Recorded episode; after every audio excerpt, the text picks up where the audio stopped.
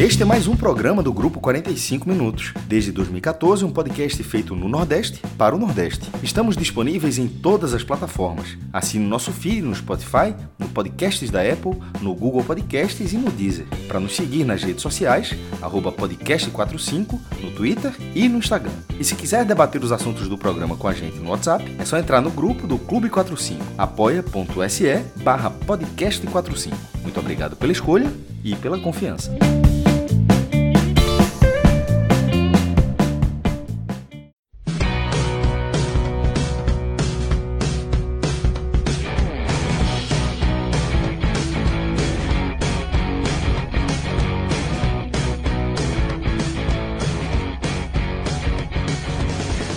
Boa noite, bom início de madrugada a todos, sejam todos bem-vindos e bem-vindas. Eu sou Fred Figueroa, estou ao lado de Cássio Vírpolo e de Thiago Minhoca. Nesse momento a gente inicia o raio-x da Série B do Campeonato Brasileiro com o fim da 36ª rodada. A 36ª rodada, ela tem pouco movimento no tabuleiro de peças da classificação, pouquíssimo movimento na luta pelo G4. Tá? Do segundo ao oitavo colocado, para você ter ideia, dos times que iniciaram a rodada, da segunda à oitava posição, ninguém venceu. Ninguém venceu. Então, quem andou um pontinho. Só o nono colocado, que era o Vila Nova, que conseguiu vencer. E aí é um movimento expressivo, o time volta para a briga. A gente vai fazer toda essa análise desse posicionamento do segundo ao nono colocado, 3 vagas em aberto, tá? Esse vai ser um dos focos do programa. Daqui a pouquinho a gente mergulha e analisa tudo que a gente puder analisar sobre o desfecho da Série B na luta pelo acesso. Porém, existe hierarquia nessa ordem dos fatores, porque essa 36ª rodada, nessa terça-feira, com o empate, o Guarani consegue no segundo tempo o gol de empate, um jogo bastante intenso contra o Criciúma. Com esse resultado em Campinas, o Vitória confirma aquilo que a gente já trata há alguns programas como realidade, como algo que já estava nas mãos do Vitória. Mas a tal da certeza matemática, ela é muito importante. A gente pode ver a diferença e a forma como a festa se iniciou e como essa festa vai se alongar em Salvador, porque o Vitória, em sua longa história, um dos clubes mais tradicionais do futebol brasileiro, um dos gigantes do futebol nordestino, um clube com muito mais história na primeira do que na segunda divisão, mas só agora, em 2023, o Vitória conquista seu primeiro título nacional. Um título de segunda divisão, mas não deixa de ser uma conquista para se ter muito orgulho, para se ter muita celebração. Eu acho que pelo momento do clube, mais ainda.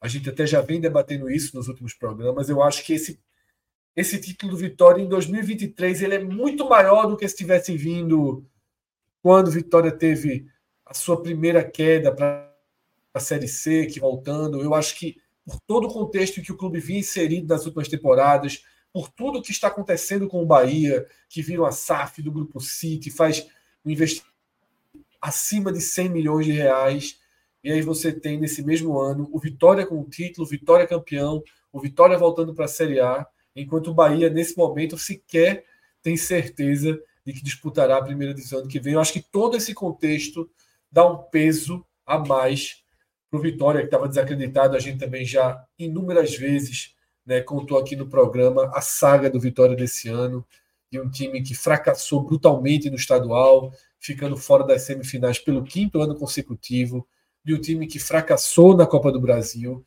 de um time que fez uma campanha vergonhosa na Copa do Nordeste, e transformou tudo isso em passado muito rápido, né? Focou na preparação, na remontagem de elenco, entrou muito forte na Série B, com 5 vitórias, e daí por diante conseguiu ter todo o cuidado necessário na condução da campanha.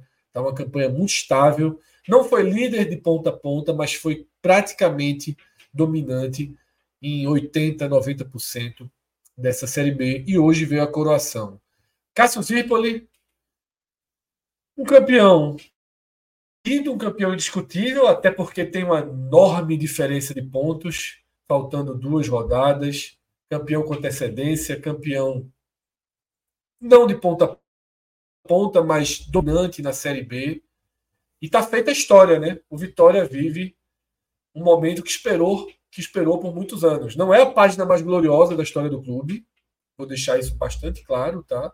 O Vitória tem 2 finais nacionais de elite e uma final do Campeonato Brasileiro, uma final da Copa do Brasil é maior do que o título da Série B, e não vamos inverter a lógica do futebol, mas, de toda forma, Cássio, é uma coroação, é uma celebração para algo muito merecido, né? Boa noite, Fred, Minhoca, a galera que está acompanhando aqui, e um alô para você que está ouvindo no podcast depois. Esse título, o título da Série B que o Vitória conquistou, ele precisa, como você pontou muito bem, Fred, porque o roteiro faz esse título ter um grau de importância muito maior dentro do Vitória. Esse é o 5º acesso na história do Vitória, o 4º nos pontos corridos. O primeiro, que não, é o único que não foi nos pontos corridos, foi em 92. O Vitória foi vice-campeão, mas naquele ano 12 clubes subiram. O time foi vice-campeão, ou seja, teria subido em qualquer modelo, né? Que geralmente, em alguns anos, eram 2 que subiu, até 4, como era nos pontos corridos, mas eram 12. Então, o grau de dificuldade era muito menor. Os outros já foram todos nesse modelo agora, de 4 acessos para 20 clubes, 38 rodadas. O time foi 4º em 2007, 4º em 2012 e 3º em 2015. Em 2007, subiu com 59 pontos. Assim, é a menor pontuação da história de um acesso. Mas qual é a diferença desses 3 acessos? O Vitória era uma potência econômica na região. O Vitória na segunda divisão, nesses anos, mesmo em 2007, tá? Porque 2007, na verdade, ele vem da Série C, mas na hora que ele vai para a primeira divisão, já tinha aquele modelo do Clube dos 13, que vai ser encerrado lá em 2011. O Vitória era do Clube dos 13, que, na verdade, no final da sua vida, eram 20 clubes. E do Nordeste tinha lá Vitória, Bahia e Sport. Então, todos esses 3 anteriores, o Vitória era uma força econômica. Jogar em relação aos outros, claro que ainda assim havia dificuldade, tanto é que subiu com 59 pontos e tal. E não havia essa figura do Vitória ficar 5 anos sem disputar o título baiano. Isso era algo que, se você fosse voltando no tempo, em nenhum momento isso aconteceria, não. Isso aí é algo que não faz parte. Vitória, não são 5 anos perdendo o título, não, tá? Que já aconteceu, o Bahia já foi até época e tal. Mas assim, são 5 anos não ficando entre os 4 melhores, não chegando na semifinal. E nesses anos, que agora o Vitória ainda ficou nesse tempo sem ganhar campeonato, nesses anos o Vitória em 2007 era campeão do Nordeste em 2003, aí vai ser em 2010, aí em 2013, 2 anos antes do último acesso, ter sido 5º lugar na primeira divisão, era um clube muito diferente. Ainda no meio disso tudo que eu falei, esses acessos dos pontos corridos eles foram em 2007, 12 e 15. Tem a final da Copa do Brasil em 10, tem o 5º lugar na primeira divisão em 2013. Era um Vitória diferente, era um Vitória com jogadores na seleção brasileira, como foi em 2004, um pouquinho antes do primeiro acesso ali. Esse agora não. Esse agora, nesses 5 anos, que é o maior período que o Vitória passou longe da primeira divisão. O Vitória, ano que vem, em 2024, vai chegar a 40 participações no Campeonato Brasileiro, na era unificada, né? De 59 para cá. Se você fizer uma subtração, você vai ver, porra, é muito mais do que a metade. A vida do Vitória é jogar a primeira divisão. O Vitória vai chegar a 40 participações na primeira divisão. Essa agora foi só a 12ª vez na segunda divisão e tem 2 na terceira divisão. São 14, a vida do Vitória é na primeira divisão. E se você colocar esses 5 anos agora, eles distorceram ainda mais essa estatística, porque eram poucas ausências do Vitória ao longo do tempo. Inclusive, até aqui, a coluna que eu estou escrevendo aqui, mas vou publicar só amanhã para o Clipe Esportivo, é justamente o Vitória que eu lembro. Assim, a coluna, né, de resultados está tudo no blog, mas o tema é mais ou menos assim. O Vitória da minha cabeça, da minha memória, é um clube da primeira divisão normal, assim, questionável, que pode cair eventualmente, mas você não fica 5 anos fora como o Vitória ficou. E ficou batendo na terceira divisão. Na metade do ano passado, o risco do Vitória era ir para a 4ª divisão, pô. O Vitória estava ameaçado de ser rebaixado para a Série D. Aí no modelo da terceira divisão, que são 20 times, turno único, 8 vão para a segunda fase, na reta final consegue algumas vitórias, entra na fase final e aí consegue uma das vagas no quadrangular e sobe. Um acesso muito comemorado, mas foi tão surpreendente que a virada de chave não foi ali. Tanto é que o Vitória dos primeiros meses de 2023 era o Vitória dos últimos anos. Era o Vitória muito mal na Copa do Nordeste, decepcionante no Campeonato Baiano e na Copa do Brasil ainda caiu na primeira fase, para terminar e deixar o ano ainda mais complicado. Mas aí vem abril. Primeiro, antes da primeira rodada, o Vitória foi apontado pelo Chance de Gol como o clube com o maior risco de rebaixamento. 85% era a chance do Vitória de ser rebaixado para a terceira divisão no campeonato da segunda divisão deste ano. Era disparado o clube com o maior risco, no cálculo lá, enfim, na mecânica dos caras lá. E esse clube faz uma remontagem sem que tenha chamado a atenção, porque o elenco do Vitória não remontou. O Vitória está montando um timaço. Não foi dessa forma. Mas a construção foi eficiente e o encaixe foi gigantesco.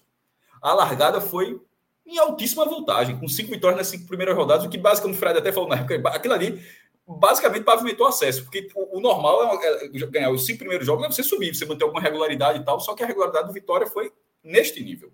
Foi num nível muito alto. O Vitória chegou, até saiu do G4, tá? Deu uma osciladinha no final do primeiro turno, saiu nas rodadas 15 e 16. Voltou na 17ª e na 24ª voltou para a liderança e nunca mais largou. E esse time chega agora... Vai ser campeão, né, no critério de desempate, vai ser com maior pontuação, porque tem 69, o máximo que pode chegar é 67, ou seja, ele vai ter no mínimo 2 pontos a mais do que o vice-campeão. Isso faz com que, nesse roteiro, esse título seja enorme. Porque se o Vitória tivesse sido campeão dos 3 acessos que ele teve, se ele tivesse sido campeão da Série B de 2007, não, 2007 tudo bem, que ele estava vindo da terceira divisão, poderia ser um pouco como essa, mas tivesse ali 2012... Pô, mas o Vitória está com o dinheiro da televisão, é muito maior do que os outros, e tal, é um concorrente, é um candidato natural ao acesso, teria todo o valor naturalmente. Obviamente que teria todo o valor. Mas o desafio técnico seria menor. O desse ano era imenso para o Vitória. Imenso. Imenso. Agora, foi importante. Porque, inclusive, eu chamei com o irmão, há muito tempo eu falo até brincando e tal. O Vitória é um dos maiores... O Vitória sempre foi um dos três maiores clubes do Nordeste, sem muita margem para questionamento, pô. Inclusive, no último mês, isso chegou a ficar muito forte, porque estava o Vitória... Isso é que é impressionante, Cássio. Quis no destino que esse debate virasse fortíssimo. E acabou. Assim, faltava um mês. Assim, há um mês, o Fortaleza ficou a um pênalti de ser campeão da Copa Sul-Americana, que seria o primeiro título internacional da região, um título expressivo que o Vitória não e como o Fortaleza tem a Série B, então não adiantaria o Vitória ganhar essa Série B agora. Mas aí acontece que o Fortaleza perde o campeonato, aí o Fortaleza tem um vice-campeonato importante. Mas vice-campeonato importante o Vitória também tem. O Vitória também tem o vice-Brasil. Então, assim, aí ficou assim, o vice é um vice recente, mas assim, vice por vice, o Vitória também tem um vice desse tamanho. E aí tudo o Vitória tem maior, né? E agora aí tem mais Copas do Nordeste, e agora igualou com a Série B e volta para a primeira divisão. Assim, o Fortaleza provavelmente será um clube de receita maior ano que vem, permanecer na primeira divisão, porque é um clube muito sólido, muito mais organizado e chegaria ao 6º ano. Então seria natural ter 200, 250, embora o presidente do Vitória, Fábio Mota, tenha dito que a receita do Vitória será 200 milhões ano que vem. Isso eu posso falar mais para frente. Eu tenho até alguns números sobre isso aí, mas guarda esse dado, mais para frente eu posso falar. Mas na hora que o Vitória tem agora esse desfecho, o Vitória volta a ser justamente a coluna que eu estou dizendo que eu vou escrever no Clique Esportivo, que é isso, o Vitória volta a ser o que eu sempre enxerguei. Assim, de ser uma potência na região. O Vitória que não disputava nada é como o Santa Cruz. O Santa Cruz, assim, não é o Santa Cruz que é hoje. Pô. O normal do Santa Cruz, assim, tá virando, tá vários anos assim, mas não é um clube que não tem divisão. Pô. Um clube que passa 15 anos entre Série C e B e uma perdida ali na A. Isso, assim, na memória de pessoas que têm 50 anos, não faz o menor sentido, porque a galera, esse pessoal já viu o Santa passar anos ali entre os primeiros, sobretudo na década de 70, disputando força nacional, tendo o segundo maior estado do país, abaixo do de São Paulo. Era uma coisa diferente. Mas aí se perdeu o tempo. O Vitória... Ao contrário do que o Santa Cruz não mergulhou nesse buraco para ficar tanto tempo assim. Ele se reconstrói, 5 anos depois ele volta para a primeira divisão. Não estou dizendo que vai passar o resto da vida na primeira divisão, não é isso não. Mas ele volta a fazer parte de uma divisão da qual ele sempre fez, ele fez parte da imensa maioria de sua história. O normal, pode não parecer, é porque de vez em quando tem alguma galera nova assim, mas o normal é o Vitória estar na Série A. Isso é o normal. Sempre foi dessa forma. Todos os números mostram isso. E esse título ele acaba várias discussões, porque o Vitória era um dos principais clubes da região que ainda não tinha título nacional, agora o único é o Ceará, dos maiores. Dos 7 maiores, pelo menos. Embora Tisel tenha outros, pô, tem o Sampaio Corrêa, tem o ABC, tem o América de Natal, o CSA, mas enfim, o Ceará agora fica sem, e o Vitória ganha esse título, Fred, e Mioca, até para não ficar um monólogo. Eu fiquei feliz. Pelo título do Vitória. Eu torci para não ser o Vitória bastante. Torci para ser o meu. Mas, assim, em algum momento o meu ficou muito para trás, assim. Mas, na hora que termina o Vitória, eu fiquei de forma genuína, porque, assim, primeiro, é muito raro no Nordeste isso acontecer. Essa é a 42ª edição da Série B. Ela é um campeonato intermitente, né? Ela vai 71, 72, depois fica um hiato, só volta nos anos 80, aí vai... Nos anos 80 teve ano que teve, que não teve e tal. 93 não teve, é um ano maluco. Aí depois 94 para cá teve, tirando 2000, o ano 2000 que foi a Copa João Avelange, que poderia ser o Paraná Clube, mas nunca foi oficializado. Então são 42 anos em 53 temporadas. E o Vitória é o 35º campeão, mas é apenas o quarto do Nordeste. O Nordeste foi campeão com o Sampaio em 72, esperou 18 anos, 18 anos para voltar a ganhar um campeonato com o Sport em 90. Depois 28 anos, 28, teve muito vice no meio, pelo amor de Deus. Todo mundo já foi vice-campeão, assim. O Vitória foi vice, Santa Cruz já foi vice 3 vezes, não, 2015 foi 2. O CSA foi vice 3 vezes, não, o Santa foi 3 mesmo. 2005, 2015 e 99, só tem trivice, 2 vices, o Sport 2 vices, o Vitória vice, assim, o próprio CSA foi vice do Fortaleza. Enfim, 28 anos depois veio o Fortaleza, nos pontos corridos. E agora, 5 anos. 5 anos, assim, veja só, do Fortaleza para cá, assim, é o menor tempo da história que isso acontece. Então, assim, é muito legal ver algo que era tão raro acontecer. Primeiro, é impressionante como é raro. Esse dado sempre é um tapa na cara, né? Porque o Nordeste não só joga muito a Série B, não só joga com suas principais equipes a Série B, é muito recorrente ter os gigantes do Nordeste disputando a Série B, infelizmente é recorrente. Esse dado me chama a atenção, então queria reforçar isso, mas eu também preciso sempre, tá, colocar alguns asteriscos no primeiro título, né? Porque só tinha clubes do Nordeste, né? Eu acho que azar dos outros. Não, são 2 coisas, são 2 características do brasileiro da segunda divisão de 72. O título de 72 do Sampaio, ele foi Série B. O 71, né? 71 e 72, eles têm uma característica em comum. O de 71 teve de todas as regiões, foi o Vila Nova de Minas Gerais, inclusive na final com o Campinense. O Campinense, não, 71? Não, o Campinense perdeu o Sampaio Corrêa, desculpa. Foi Sampaio Corrêa e Campinense, 71, meu Deus, acho que foi o Remo. Acho que foi o Remo, vice-campeão. Mas esses 2 anos não deram acesso. Isso, para mim, é muito mais grave do que só ter clube do Nordeste. É tipo o Vila Nova de 71 e o Sampaio de 72 não tiveram acesso nem no mesmo ano, que era uma coisa comum dos anos 80, e nem para o ano seguinte. Mas era um título da segunda divisão, botou para jogar. O Náutico, por exemplo... Não. O Náutico jogou... Acho que o Central jogou. O Náutico jogou de 71. O Náutico jogou de 71, não ganhou. O Sport não quis jogar, ficou ausente. O Sport não participou da temporada nacional de 72. Mas quem jogou, meu irmão, é título. O cara foi lá e ganhou. E assim, é uma pena que tenha tido acesso, mas o Sampaio foi lá e ganhou inclusive, na decisão por pênalti. O do Sport só tem 2 vagas e ganhou na final contra o Atlético Paranaense. O Fortaleza ganhou de pontos corridos com o CSA sendo vice. Os dois tinham vindo da terceira divisão. É muito curioso isso.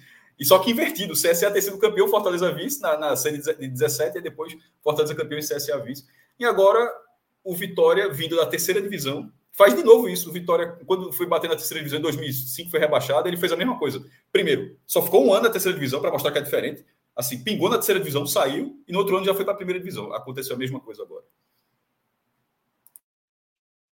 Thiago Minhoca, suas primeiras palavras aí com a confirmação matemática do título do Vitória, né? E aí você pode falar desde a campanha até essa eterna e cíclica e de novo em evidência polêmica em relação a onde colocar o título da Série B, em que prateleira se coloca. Eu já vi pergunta no chat, perguntando se vale estrela na camisa e coisas do tipo, né?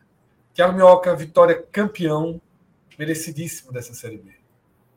Merecido demais, Fred. E até eu tinha abordado ontem, né, no H-Menon, a gente falava sobre o que de fato gera uma tristeza para torcedor, uma alegria, que muitas vezes, quando a gente tenta, por exemplo, eu sempre vou achar uma Copa do Brasil maior que uma Sul-Americana, sempre vou achar que uma Sul-Americana vale mais do que uma Série B, que uma Série B, e aí vai depender muito do tipo, do formato da competição, como você falou, 72, né, ali a Série B, clubes nordestinos, então tem uma certa regionalização. O primeiro título do Atlético Mineiro reconhecido ultimamente é um título também que se questiona muito.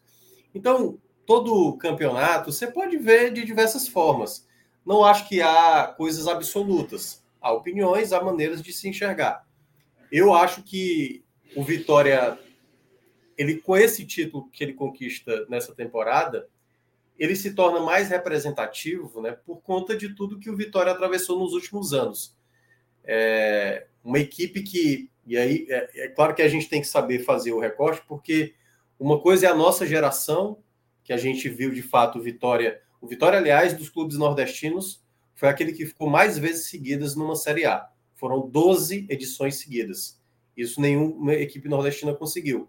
Então, o Vitória, para a gente, que é da geração ali 80, 90, era algo mais que comum olhar o Vitória sendo talvez o principal clube do Nordeste, apesar de que, acho que o Fred lembra mais, Cássio ali talvez vagamente, né, teve o título do Bahia. A gente tem essa noção, eu cresci sabendo desse título, não vi, né, não consegui ter essa percepção na época, mas para mim sempre o Vitória sempre foi o clube mais ajustado, com mais jogadores revelados de base. Lembro demais do Vitória de 93.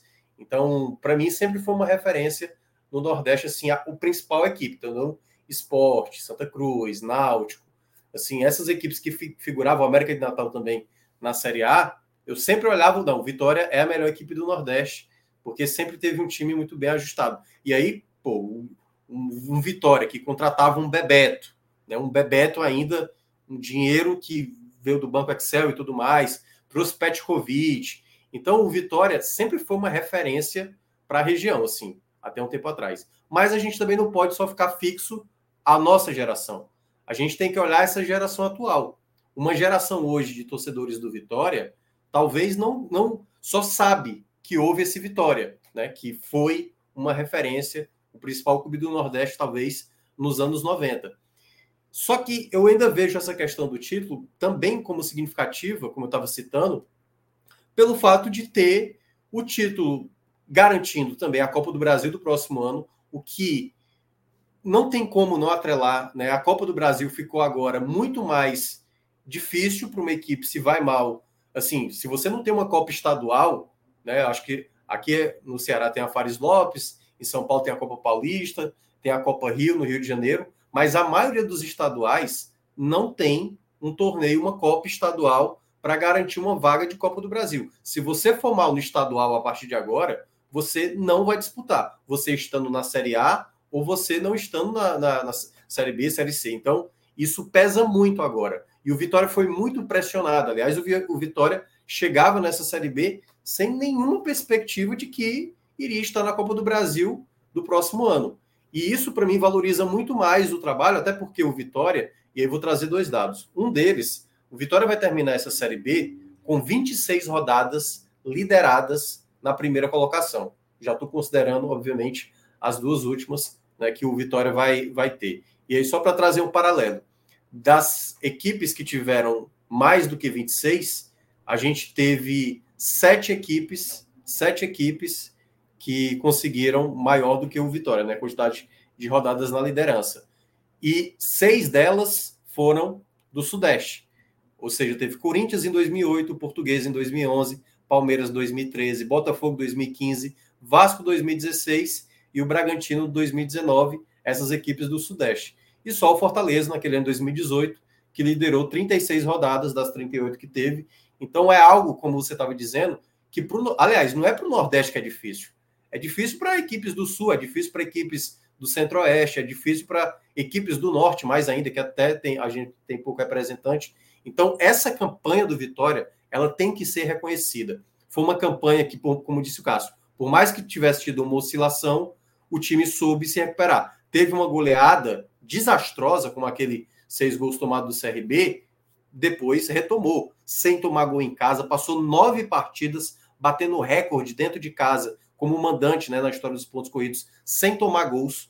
Não é qualquer equipe que passa 9 jogos seguidos em casa, sem tomar gols, e o Vitória conseguiu, tendo o destaque Arcanjo, Wagner Leonardo, Camutanga também, fazendo parte do sistema defensivo. Então, quando você vai juntando todos os fatores que fazem esse título do Vitória ser relevante, você mostra ainda mais o quanto esse título, ele é um título muito bonito de se acompanhar e de se aplaudir. Por mais que você possa dizer, não é para dar essa moral toda, mas é um título muito importante. Para o contexto do Vitória de hoje, é um contexto muito importante. Se você fala no contexto geral da história do Vitória, realmente, a final de 93, ela pesa mais. A final da Copa do Brasil, ela pesa mais. Mas para um time em reconstrução, para um time que não tinha perspectiva de vários anos seguidos só brigar na parte de baixo, a gente falava isso desde quando a gente começou. Quando eu entrei aqui no projeto em 2018, era o que a gente mais falava. O Vitória só briga na parte de baixo. Vi lá, vim aqui diversas vezes, a perspectiva era sempre negativa. Não era campeão há 6 anos, pô, Vitória. Não, mas não era só não brigar. Era brigar na parte de baixo de uma tabela. Sim, eu tô falando que título, eu tô inclusive colocando o Baiano. Nem do Baiano, tipo, não ganhava nada. E aí tem um outro detalhe. Essas equipes que vêm da Série C, e o Vitória, né, da outra vez que ele estava na Série C, ele também já faz o pulo direto, né? Ele simplesmente só passa pela B e já sobe para a Série A. Não é tão simples assim hoje, né? Principalmente depois que foi adotado os pontos corridos. Não à toa a gente teve 12 equipes que vieram da Série C, das 70 que disputaram até aqui, e só podemos ter o Mirassol para fazer a 13ª equipe, né? O Mirassol que ainda tem uma chance matemática. E apenas a 3ª equipe que é campeã, vindo de uma Série C. Teve o Fortaleza em 2018, teve o Bragantino em 2019, mas é bom lembrar, né? Aquele Bragantino da Série B um pouquinho turbinado ali com o Red Bull Bragantino, e agora o Vitória. Então não é tão simples você fazer o que o Vitória fez nessa Série B, principalmente pelo contexto do começo do campeonato. Então o torcedor que apareceu aqui nas nossas lives, dizendo, vocês erraram. Eu acho que o torcedor, se ele for lidar honestamente com a situação, ele sabe realmente que a briga no começo do campeonato era para uma permanência. E por isso que isso... Eu não vi nenhum, Mioca. Eu vi pouquíssimo. Nenhum exagero. Mas eu estou dizendo que durante a gente fez alguns lives. Todo mundo, os torcedores da Vitória, sabem tanto quanto gente. Sabe. Mas é porque, às vezes, há uma... Assim, o cara levou tanta porrada nesses últimos anos, né? Foi usada tanta analogia assim, para pequenar o Vitória, a ponto dele querer também extravasar. E aonde ele está vendo o Vitória ser falado, ele quer que sempre... Exalte. E desse ponto aqui eu até exalto. É uma campanha absurda. Só que aí um ponto que eu vou discordar um pouco do Cássio, dessa ideia de quando chega nessa Série A, o Vitória chega onde ele tem que estar quando a gente olha no contexto geral do que é o Vitória na história do futebol brasileiro. Mas é um contexto de recomeço. É muito bom destacar isso. Que é um contexto onde... Mas eu nem falei sobre isso, pô. A única coisa que eu disse foi... que em participações o Vitória é muito mais presente do que ausente, só isso. Mas eu acho que é um contexto onde ele entra como... Eu já não chego assim com tanto respeito como em outros anos eu já tive. É um contexto onde eu preciso de novo ganhar o meu pra respeito. Para qualquer um, veja só, para o Cruzeiro, para o Grêmio, para o Bahia, veja só. Aí, o nível hoje é, veja só, uma coisa é o Vitória estar no campeonato onde ele está mais presente. Outra coisa é achar que por isso, e eu não disse isso assim, se pareceu, realmente eu não quis dizer isso em nenhum momento, de que isso vai fazer com que ano que vem o Vitória tá... Tem que começar... A direção já deve estar pensando agora como é que vai ser, porque o nível é muito mais difícil do que todos os outros anos. E principalmente porque 2024, né, vai ser aquele último ano no formato antigo, que é da divisão de cotas. A partir de 2025 vai ter agora os 2 grupos. O Vitória é uma das equipes nordestinas, juntamente com Bahia, acho que Sampaio, Cássio, que estão lá todos na Libra, né, nesse momento. Então tem um contexto... Vitória está na Libra. Bahia, Sampaio, Bahia, e o ABC. E o ABC, pois é. Então é um contexto também muito importante agora de ingressar. Então o resumo é esse, Fred, que eu faço. É um título muito importante mesmo, no contexto do Vitória. E aí é que tá, cada um analisa dessa maneira, se considera mais importante ou não. O Vitória tem 4 Copas do Nordeste, de talvez não ficar mais tão mexido, porque não tem mais o que questionar na Copa do Nordeste. No contexto nacional, havia essa coisa ainda a colocar como prova, né, perante aos demais, assim, porque sempre haveria esse questionamento. E isso sendo numa Série B, onde ele tinha uma chance menor no começo do campeonato, e ainda garantir a Copa do Brasil do próximo ano, eu vejo esse título como bem significativo na história do clube, olhando muito pelo prisma do Vitória. Ainda falando, só retomar rapidamente isso que estava dizendo sobre o Vitória, eu lembrei aqui uns dados, para a galera ver o que era a representatividade. o Nordeste nunca teve um convocado na Copa do Mundo, um cara que tenha participado, jogador que tenha participado da Copa do Mundo principal. Teve um convocado já na lista final, que foi Nunes, do Santa Cruz, em 78, mas infelizmente ele acabou cortado. Ele estava na lista final, aí se lesionou e acabou não indo para a Copa na Argentina. A Copa seguinte, a edição seguinte, é o Mundial Sub-20. Aí, no Nordeste, só 3 clubes tiveram convocados. O Sport teve 2, o Bahia teve 6, o Vitória teve 7. Inclusive o primeiro, em 1985. Tá? Aí o outro Mundial é o Sub-17. Aí o Mundial Sub-17... O Nordeste já teve 1 do Sport, 5 do Bahia e 14 do Vitória. 14 jogadores. Então, assim, perceba que isso é jogadores convocados para a Copa do Mundo da categoria. 7 na Sub-20 e 14 na Sub-17. Essa é a base do Vitória. Isso aí é um clube que sempre teve trânsito com o mercado internacional, que sempre fez negociações diferentes, que nos anos 90 conseguiu comprar um jogador do Real Madrid, pô. Vitória foi. A gente já brincou isso aqui uma vez. Existe a foto disso, pô. Existe a foto da direção do Vitória reunida com a direção do Real Madrid assinando a compra de Petkovic, que fez a negociação com o Banco Excel Econômico na época e trouxe Bebeto, que era campeão do mundo em 94, Bebeto para jogar em 97, inclusive campeão da Copa do Nordeste em 97, uma final do Bavi. Ele foi o melhor jogador daquela edição da Copa do Nordeste. E é possivelmente um dos jogadores maior nível técnico que a Copa do Nordeste já teve em toda a sua história. Túlio Maravilha, que tinha sido 3 vezes artilheiro do Brasil, enfim. Esse era o normal. Aí só entrou no buraco. Todo mundo... Futebol é muito cíclico, né? Mas não sei se em 2024 o Vitória volta a ser isso tudo. A parte que discorda de mim, eu também realmente não sei, não. Eu também não faço a menor ideia. Mas em 2024 o Vitória volta a disputar um campeonato que ele costumou, sempre teve o costume de disputar. Ele sempre esteve presente e chega até com um calendário mais folgado, né? Porque ainda vai largar na terceira fase, ou seja, pode investir na Copa do Nordeste, não precisa jogar aquela primeira fase mal assombrada que perdeu esse ano, inclusive.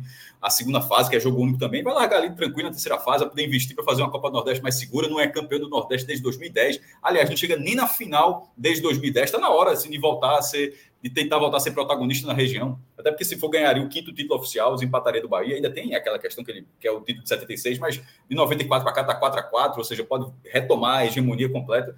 É um clube que abre novos caminhos, assim, que abre novos caminhos e que economicamente vai se preparar para isso. Ainda não é SAF, mas até para isso é melhor, né? Porque agora ele está muito mais um cenário muito melhor de negociação para a SAF, né? Não é pegar aquela massa falida, não. Agora é um clube com um potencial econômico muito maior. E é bom também só dar um outro panorama, porque a gente já viu, né? O Santa Cruz, por exemplo, que sai da Série D, bate na Série A.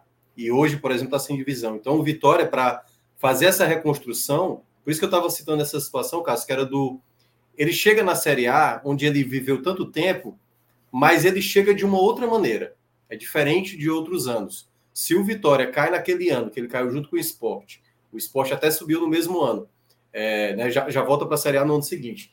Se ele volta naquele outro ano, é diferente. Ele acabou de vir de uma Série C, onde foi muito traumatizante. Ele fez um primeiro semestre muito complicado. Para a gente ver esse Vitória de novo ser esse clube tão importante na região Nordeste como ele foi, tem muita coisa ainda a ser reconstruída, entendeu? Então não é logo de cara... Por isso, assim, eu acho até que para a próxima temporada, beleza, brigar pela Copa do Nordeste, mas num outro patamar, sabe assim?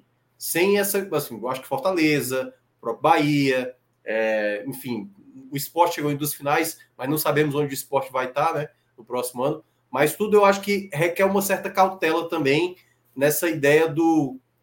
O título dessa Série B ser quase como um balizador para as coisas voltarem ao normal. Eu acho que é um processo que bem difícil, assim. O próprio Cruzeiro, ano passado, sobrou na Série B. E o Cruzeiro pode estar voltando para a Série B do próximo ano.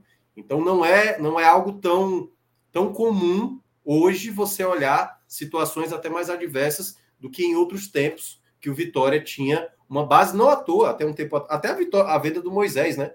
A maior venda de um jogador era do Vitória, o Lucas Ribeiro, que era, então, a maior venda do Nordeste. E isso tudo um resquício de um clube que anos e anos, e se você olha, né, esses jogadores que foram revelados no Vitória... O último título do Brasil, né, de Copa do Mundo, você tinha Dida, você tinha Vampeta, você tinha Edilson, jogadores que surgiram exatamente do Vitória. Então, esse tipo de referência, o Vitória vai ter que, de novo, reconstruir como time, ser uma base, como sempre foi referência, e ao mesmo tempo também ser um clube, né, que era a referência aqui da região, né? Ou pelo menos se brigar ali entre os principais hoje que estão lá em cima.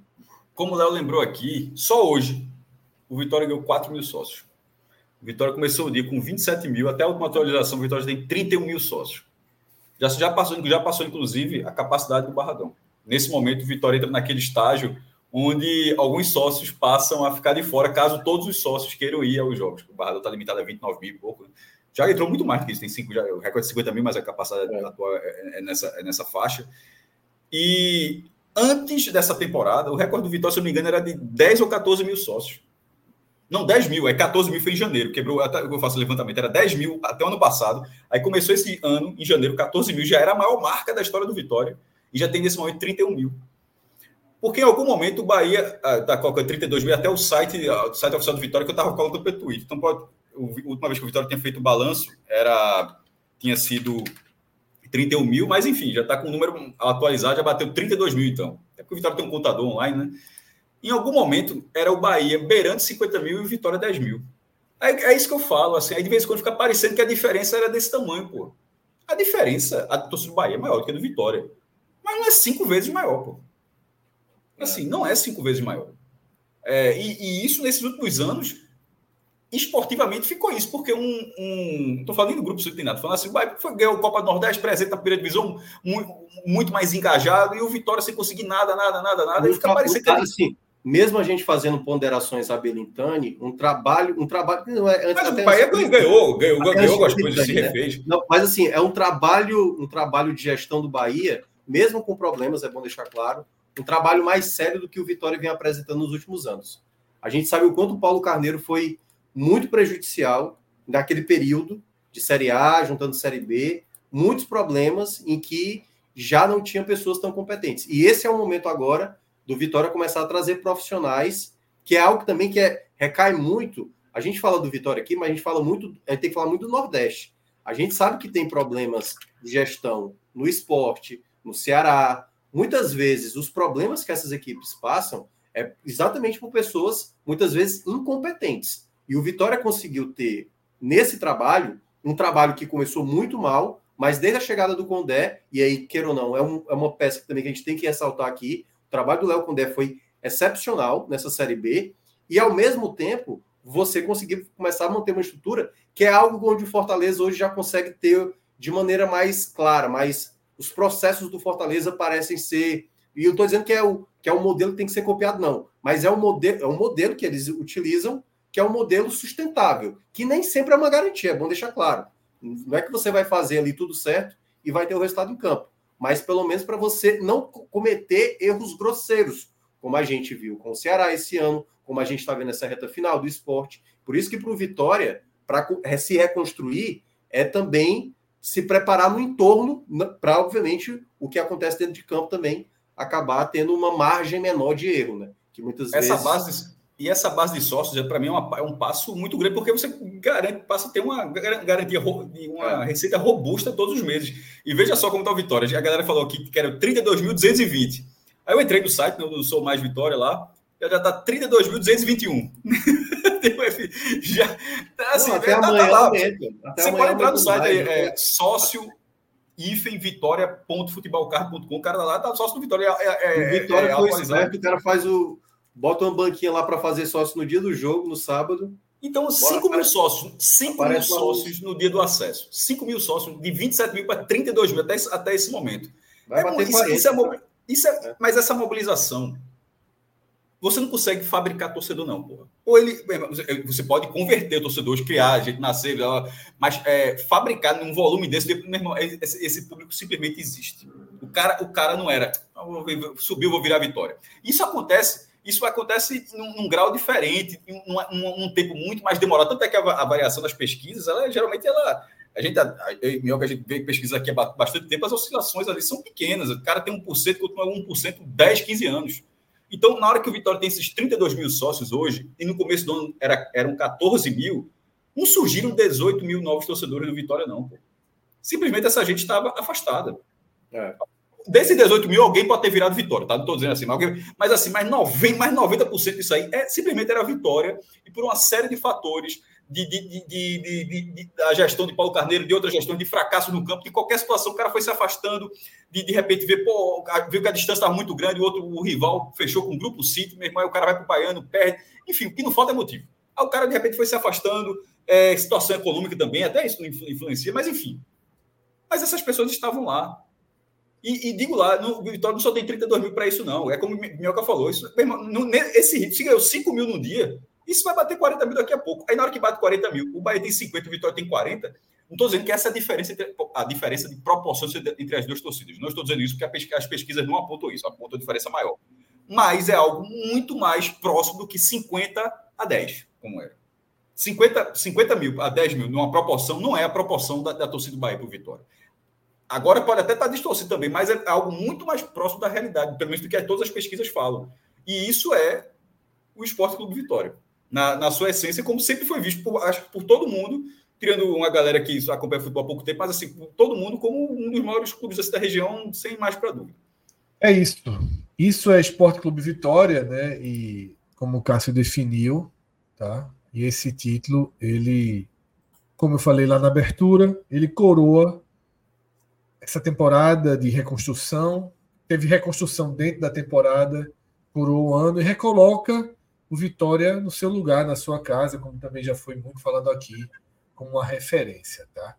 A gente tem uma série de superchats chegando. Rodrigo, vamos separar os superchats, colocar agora só os que têm relação com o Vitória, guardar os que são relacionados ao esporte para depois. Tá? Vamos ler aqui alguns superchats que estão chegando. O primeiro é de Fernando Barbosa. Tá? Grande abraço, Fernando. Parabéns pelo título, parabéns, né, pela conquista. Imagino que seja uma noite de extrema alegria. Tá? Vitória campeão nacional. Ninguém me contou. Eu vi no estádio a história ser escrita. Eternizado entre os campeões. E uma observação.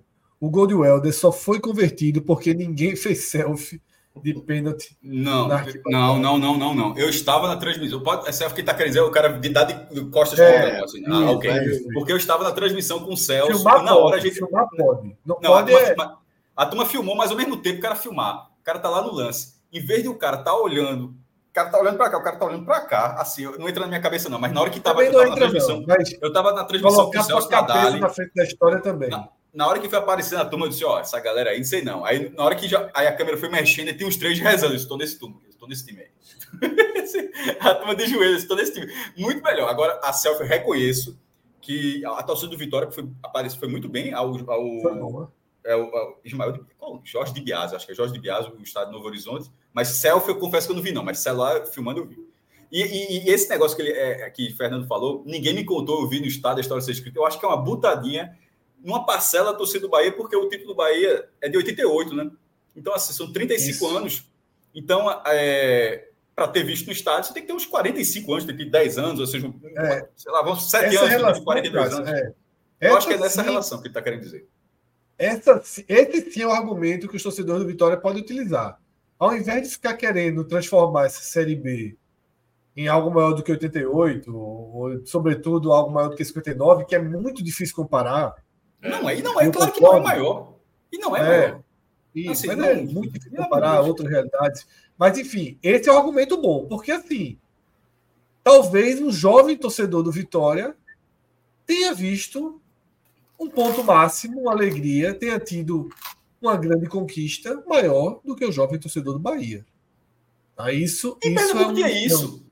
A galera do esporte, sobretudo do esporte do Santo, mas sobretudo do esporte, quem viu o Hexa foi o teu avô, não era quem falou o Hexa. Mas assim, porque os times, tanto esporte quanto o Santos, chegaram só até o Penta, ninguém conseguiu igualar a marca do Náutico. Aí o cara, eu vi o Penta, pentacampeonato, 2 pentacampeonatos, mas o Náutico é Hexa. Mas ao mesmo tempo, Não interessa se foi só o avô do cara que viu. O Hexa continua sendo maior do que o Penta campeonato, assim. É a mesma lógica. Assim, isso vai para a felicidade dele. De fato, Fernando teve uma alegria que, de repente, o torcedor do Bahia realmente não teve. Uma parte do torcedor do Bahia, alguém da idade dele, por exemplo, as pessoas que convivem com ele, amigos, amigas, parentes, assim, da idade próxima, possivelmente não viram. Mas isso não será suficiente, naturalmente, para dizer que vale mais, assim. E não foi o que ele disse, né? Ele foi... mas é ótimo. A butadinha é... Eu vi. Eu tava no estádio. Não foi ninguém que contou, não. E tá no estádio na televisão, né? Assim, viu no sentido de... acompanhou. Então, isso dentro da provocação de futebol, eu acho válido, tá? Eu acho válido, porque você pode dizer assim... Ah, o cara foi campeão em mundial em 60. Eu fui campeão mundial em 60. Aí o outro ganhou só a Sul-Americana em 2021. Pô, o Mundial é uma coisa, beleza, mas o cara viu, o cara acompanhou, então você não teve aquela relação com aquela conquista e tal. Só para ser... Perceba que eu dei 2 anos de campeonato que não aconteceram, tá? Ninguém ganhou, assim. Só um detalhe aí semântico da frase, né? Assim, ele tinha que estar no estádio hoje, no caso, né? No caso, não, mas é por isso que o Mike pode ver, mas eu vi o estádio na televisão, acompanhar. Não que teve no estádio, tipo, ele foi aos jogos, foi a campanha. Deve ter visto algum jogo no Barradão. Porque o título saiu hoje, no caso, na terça-feira. Aí é foda, se for assim, nem o torcedor do Vitória viu no estádio, o jogo do Vitória tava nem jogando. Pelo amor de Deus, gente, pelo amor de Deus. 1h da manhã, o programa nem começou praticamente, tá? Então não vamos debater esse tipo. Não, eu sei. Não, isso aí, Minhoca foi polêmiquinho nessa, até porque, veja só, aí seria foda, o jogo não foi nem com Vitória. Por favor. Tá? 1h da manhã, o programa está engateando ainda. Tem vídeo de Juliana, tem vídeo do Vitória, tá?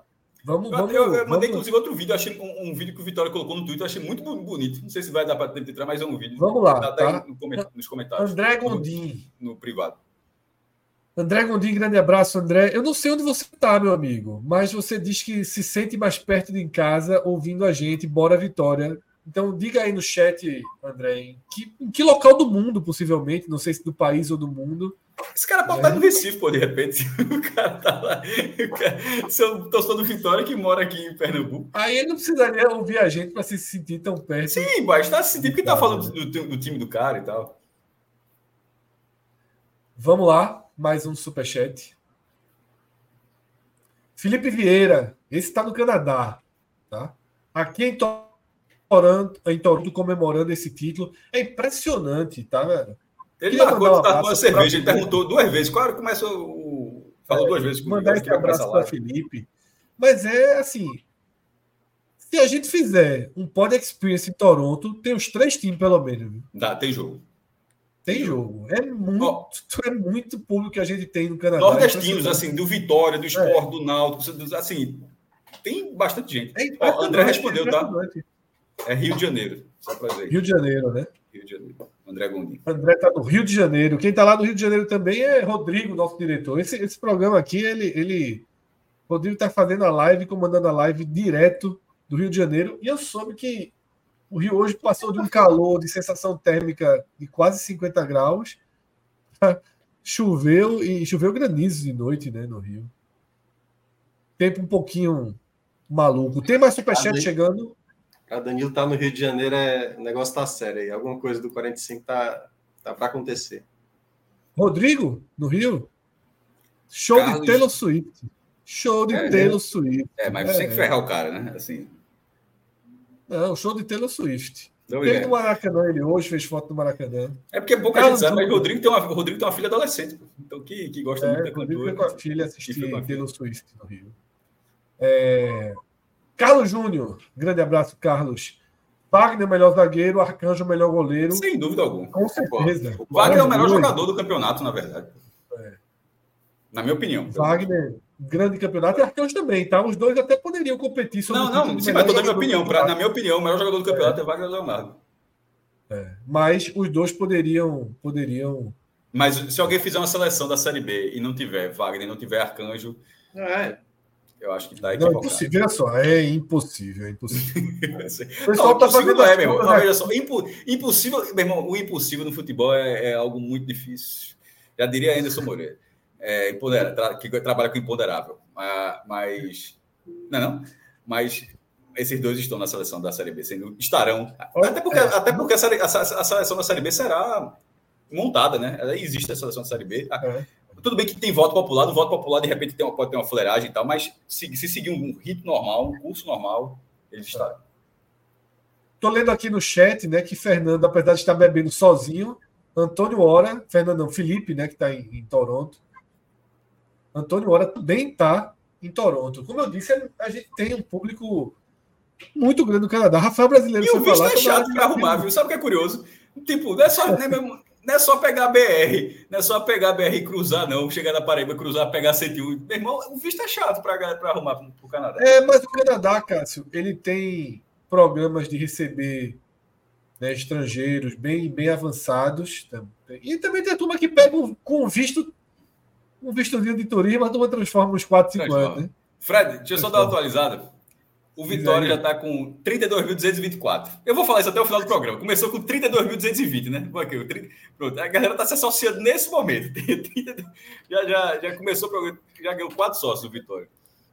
É isso, tá? Felipe Gramacho. Grande Felipe. Vocês acham que o Vitória deve seguir os mesmos passos como foi o Fortaleza e conquistar coisas maiores como a vaga da Libertadores nos próximos anos? Eu imagino que a pergunta é que a gente... É claro que ele deve tentar isso. É o que você vai conseguir fazer. Se ele está no rumo para isso, não. Não sei, o Vitória não sobe como o Fortaleza subiu. Não é um trabalho sólido de anos que leva até a primeira divisão. O Vitória, ele sobe no meio de uma montanha russa. Com a direção acertando as contas e tal, mas o Fortaleza já estava basicamente saneado. O Fortaleza subiu basicamente saneado quando foi para... E é bom lembrar que, assim, o primeiro ano do Fortaleza 2019, ele termina até na 9ª colocação, mas ali faltando 7 rodadas, o Fortaleza era 14º, 15º lugar. Tem uma reta final, termina em 9º. No ano seguinte, quase foi rebaixado. No terceiro ano, e é bom lembrar, o elenco de 2020 do Fortaleza era muito modesto. Chega o Vojvoda e o Vojvoda praticamente faz o time garantir aquela Libertadores. Então, não é tão simples assim, né? Até para explicar. O contexto do Fortaleza não era nem para dizer vou para Libertadores. Na verdade, o contexto do Fortaleza é vamos se manter na Série A. Vamos tentar buscar uma competição internacional que era a Sul-Americana. Nesse caminho do Fortaleza ficou uma rodada do rebaixamento. Isso que eu estou dizendo. Teve a pontuação de rebaixado, na verdade ele ficou pelo saldo. O Fortaleza assustador, que chamou a atenção de muita gente, é a partir de 2021. Os 2 primeiros anos do Fortaleza não são anos assim tão... Aliás, geram, assim, o Grêmio, dos 4 que subiram ano passado, Cruzeiro, Grêmio, Bahia e o Vasco. O Grêmio é o que está brigando em cima. Todos os outros 3 estão brigando na parte de baixo. Então não é... Você não chega numa Série A vindo de uma Série B se você não for um Grêmio, entendeu? É uma dificuldade natural, pô, assim. O Fortaleza, quando ele fala assim... O Vitória não vai trazer o Soares. Seguir os passos do Fortaleza seria muito mais, assim, tentar mirar os objetivos que o Fortaleza conseguiu, mas não exatamente os passos que o Fortaleza fez para conseguir, porque tem muito de ajuste que já vinha sendo feito antes e que o Vitória não fez, e tem coisas no futebol que acontecem, como a escolha muito certeira do treinador. Tem acaso pro bem e pro mal, como tem um acaso de, por exemplo, ficar um pênalti e não ganhar a Copa Sul-Americana. O futebol é foda, o futebol é muito cruel, assim. Então, a receita não existe. Agora, a organização do clube é uma coisa básica. O Fortaleza subiu completamente. A gente dizia antes, quando o Fortaleza estava na terceira divisão, perdendo aquele jogo no Castelão. Dizia, tá organizado, no dia que subir, vai subir forte. A gente dizia. Eu lembro demais que a gente falava isso durante os insucessos do Fortaleza.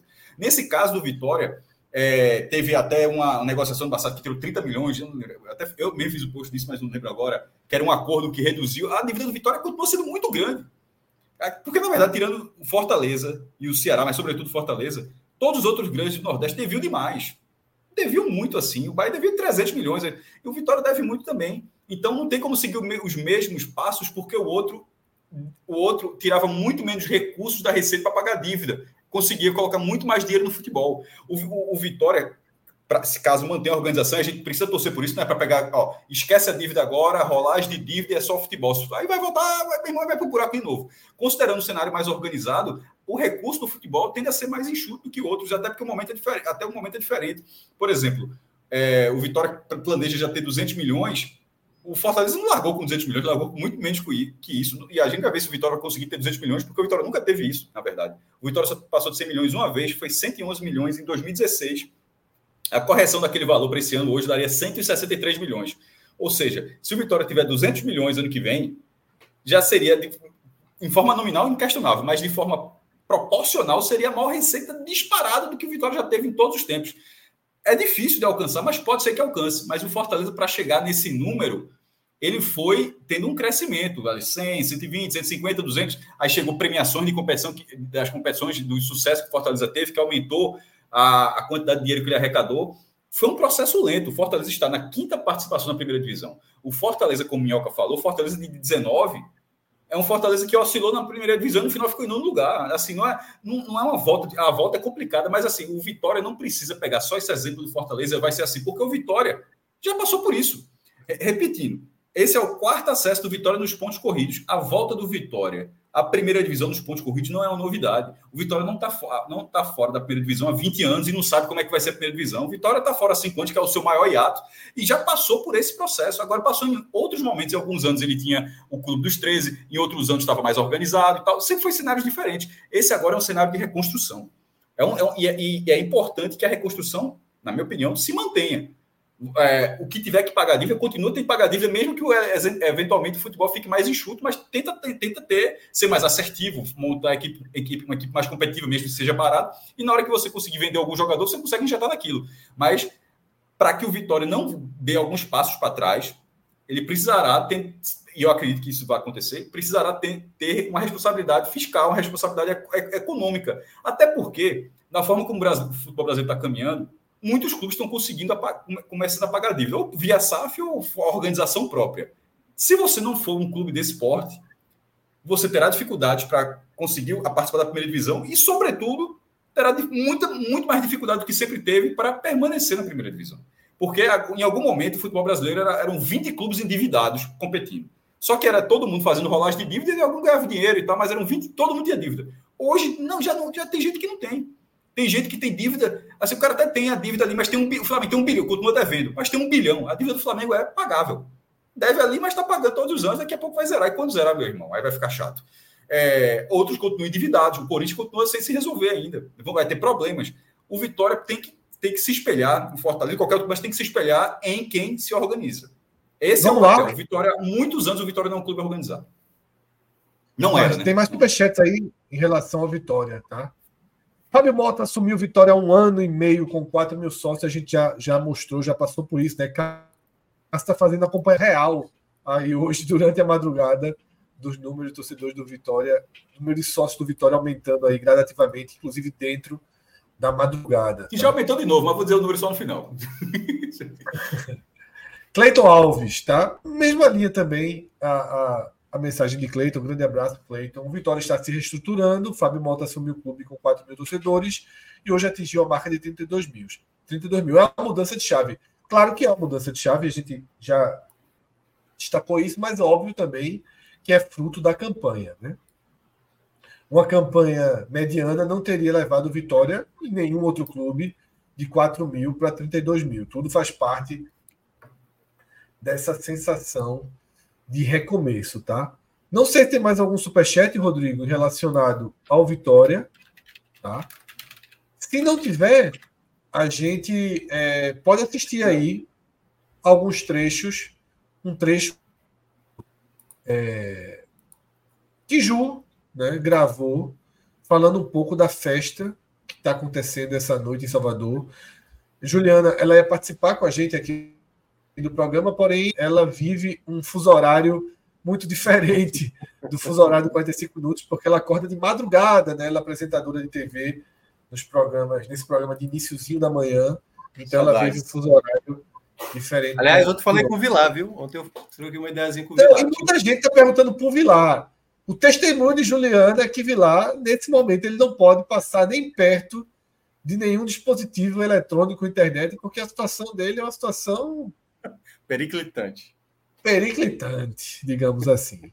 Vamos ouvir Ju um pouquinho para dar o relato, né, do que está acontecendo nessa noite, nessa madrugada em Salvador. Pois é, minha gente, quem é vivo sempre aparece. E dessa vez aparecendo por um motivo mais que nobre, né? Para falar sobre esse título do Vitória, campeão da Série B de 2023. Primeiro título nacional do Vitória.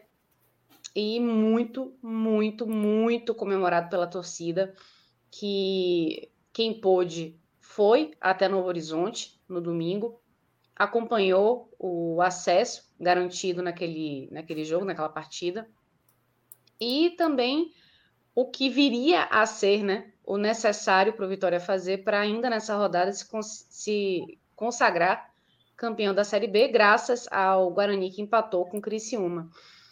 Tá uma festa danada aqui em Salvador, tá um carnaval rubro-negro no Rio Vermelho, buzinaço, fogos de artifício quando o Guarani empatou,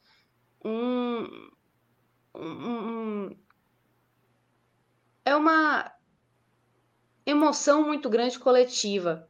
Acho que o Vitória conseguiu criar uma sinergia com a torcida no ano passado que se manteve para a Série B, mesmo com um início de ano muito ruim, muito complicado, sem conseguir se classificar para as finais, para as semifinais, né, na verdade, do Campeonato Baiano, ficando de fora também das disputas do mata-mata da Copa do Nordeste, fazendo a Copa do Nordeste muito ruim, também na Copa do Brasil. E parece que as coisas foram pelo caminho mais difícil, mas o Vitória conseguiu trilhar esse caminho mais difícil, muito com a ajuda da sua torcida. Então, se em abril, maio, a gente dizia, poxa, o Vitória vai ficar fora da Copa do Brasil 2024, a única opção possível é vencer a Série B de 2023, com o que se jogava o Vitória naquela época, ninguém dava isso como possível.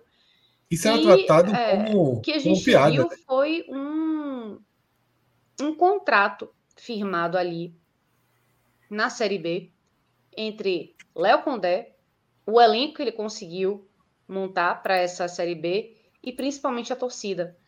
E méritos também de Fábio Mota, presidente do Vitória, que conseguiu acalmar o ambiente e fazer o Vitória um lugar interessante para que os jogadores tivessem essa vontade de jogar no Vitória e também desempenhar, porque o Vitória conseguiu fazer um campeonato absolutamente consistente desde o início, ficou apenas 2 rodadas fora da Série B, e se não tivesse sido isso, Minhoca vai corrigir.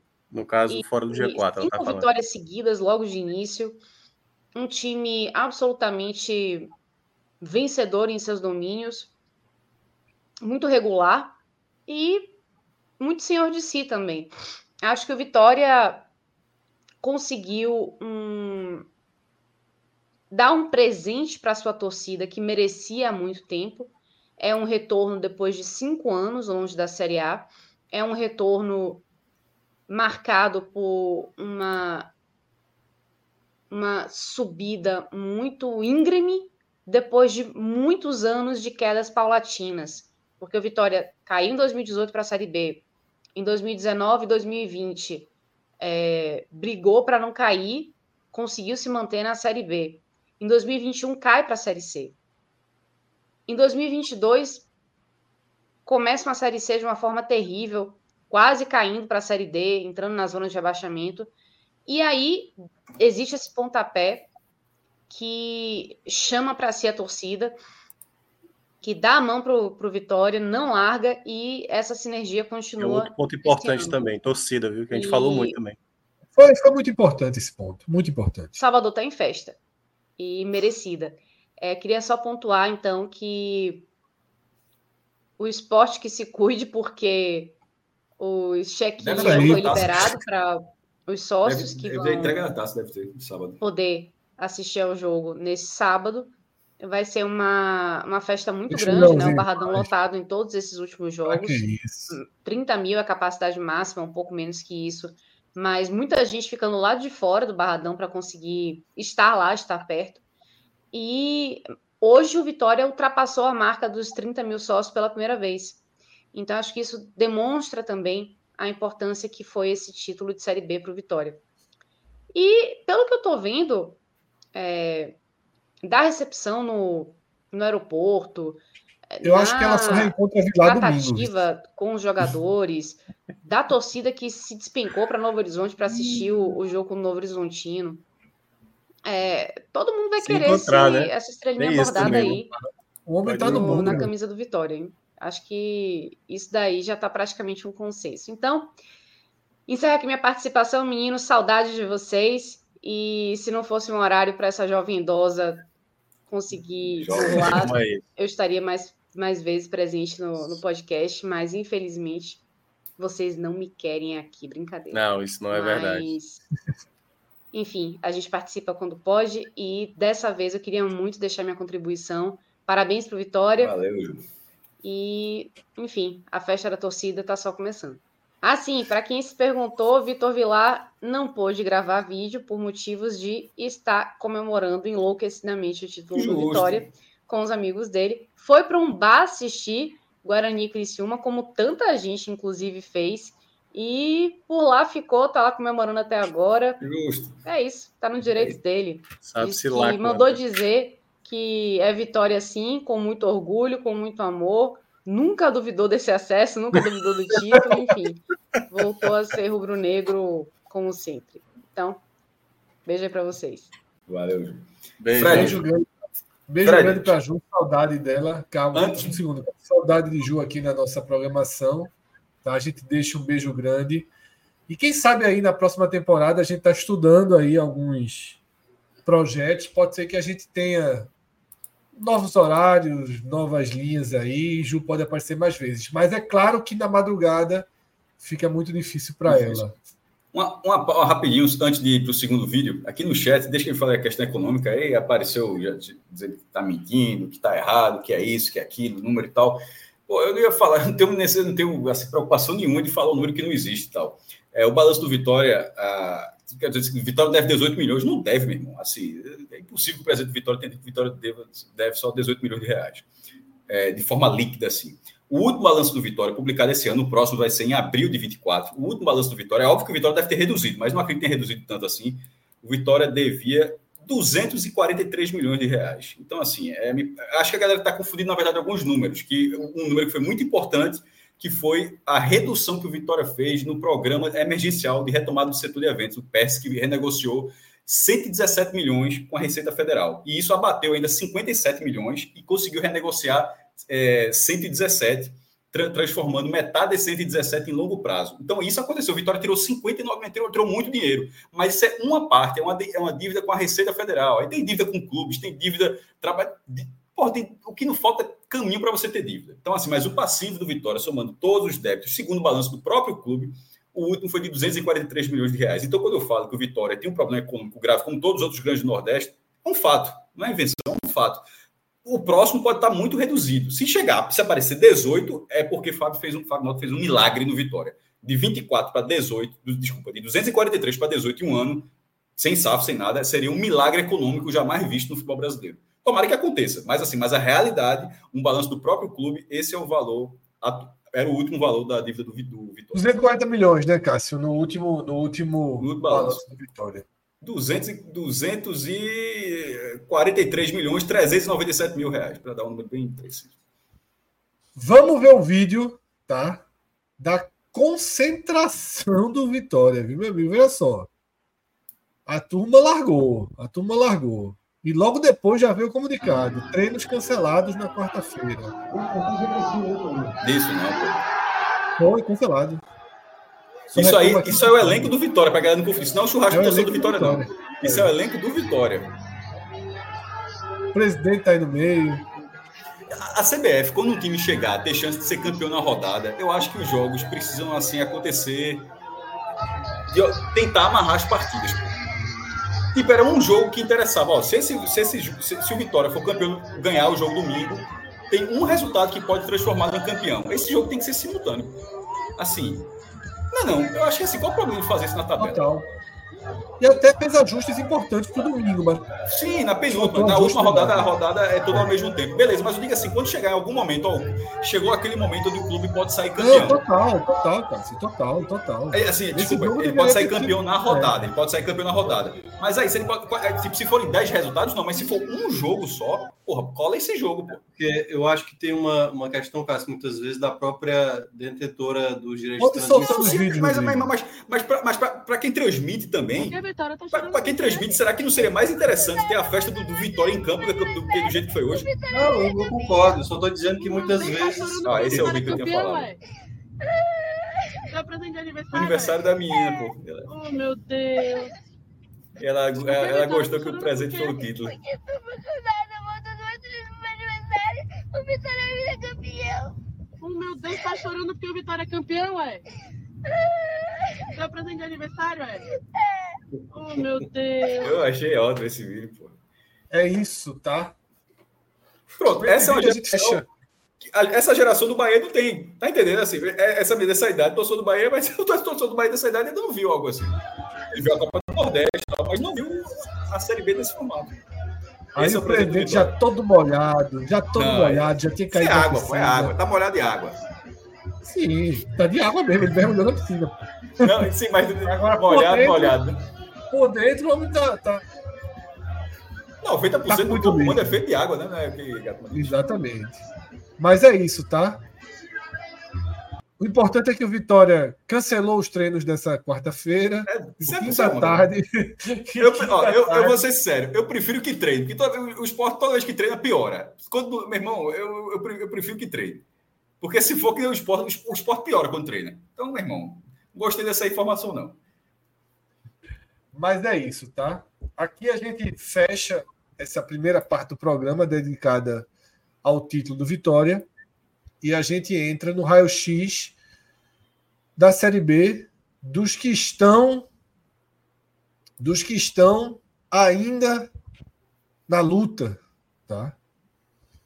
E é uma luta, meu amigo, das maiores que a gente já viu na história da competição, tá?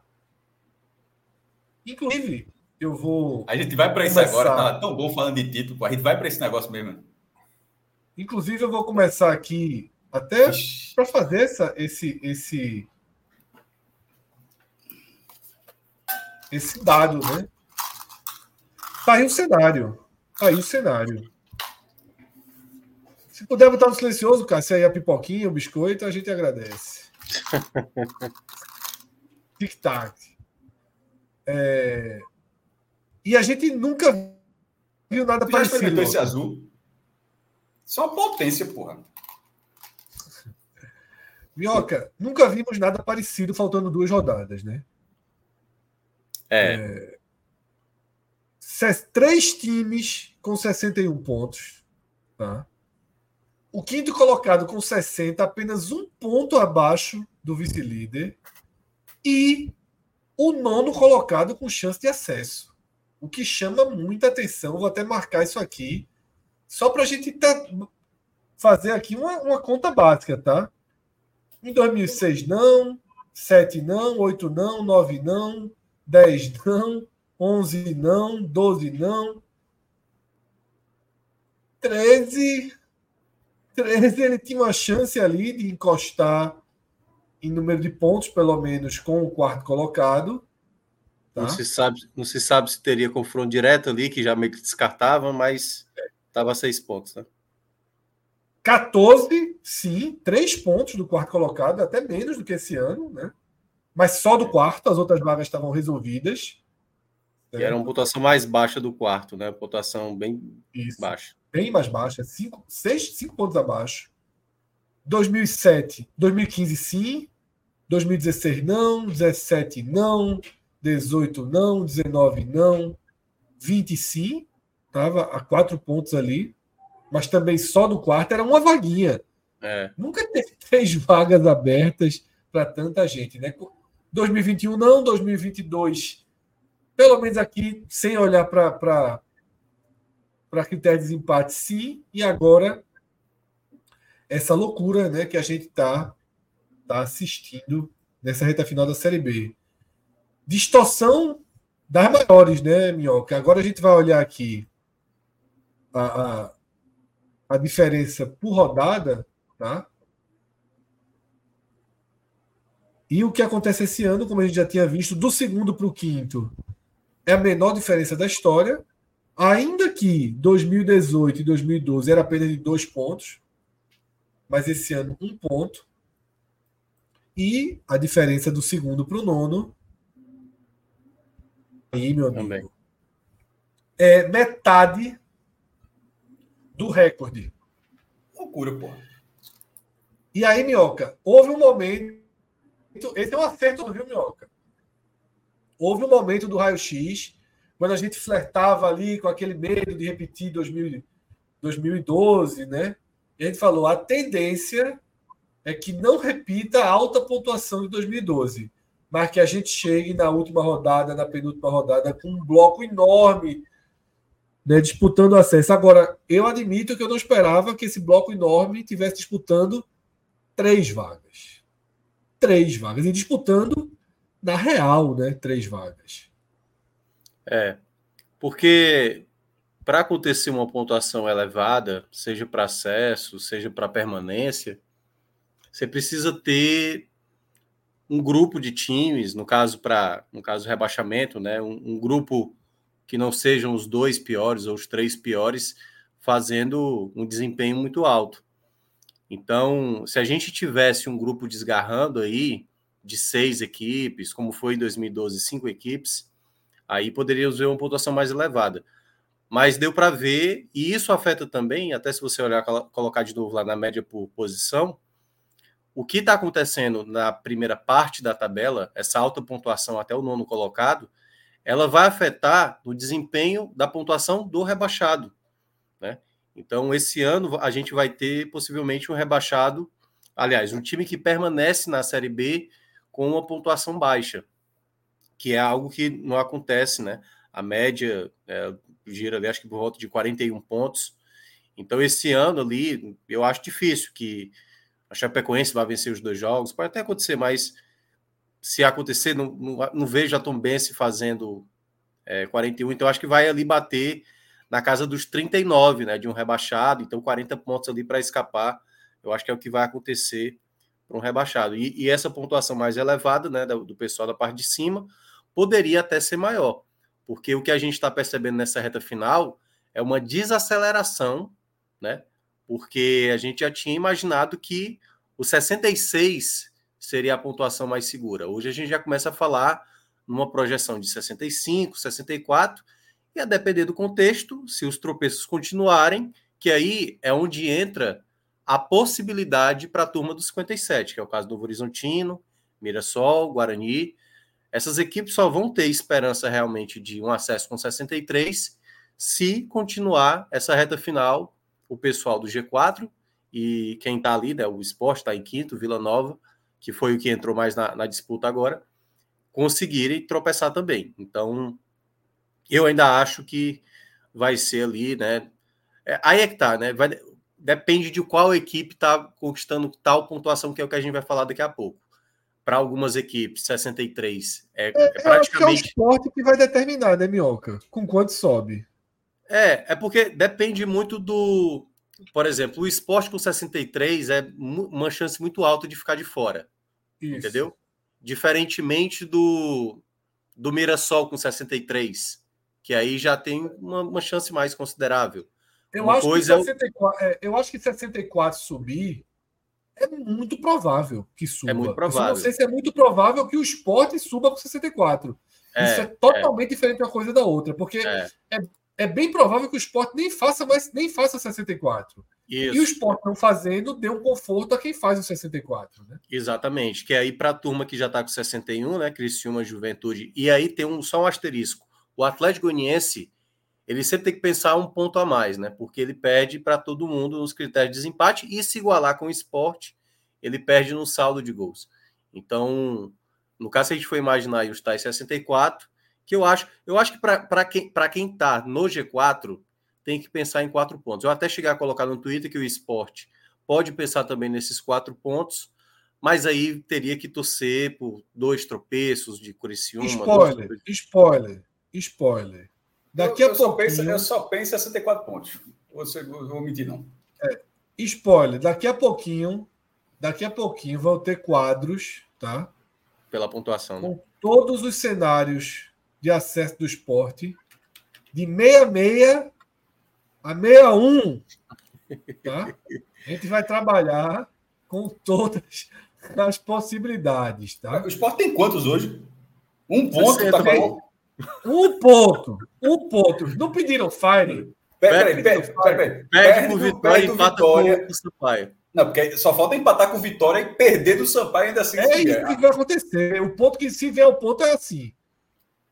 Não é o do Sampaio, não. O ponto é em Salvador. Aí me vai zerar Salvador, aí. Perde o Sampaio. E os planetas vão se alinhar aqui.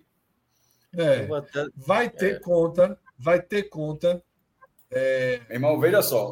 Tem como o Bet Nacional 10 contos nessa possibilidade. O Sport sobe com 61. Existe. Se falar em Bet, a Bet a gente garantiu, viu? O título do Vitória garantiu a gente o prêmio. Verdade. Daqui a pouquinho a gente confere. Vamos ver se já pagou, inclusive. Vamos ver se é Bet Nacional ou vai esperar o final do campeonato ou se já pagou. Bota o jogadorzinho irregular ali, né? Vai.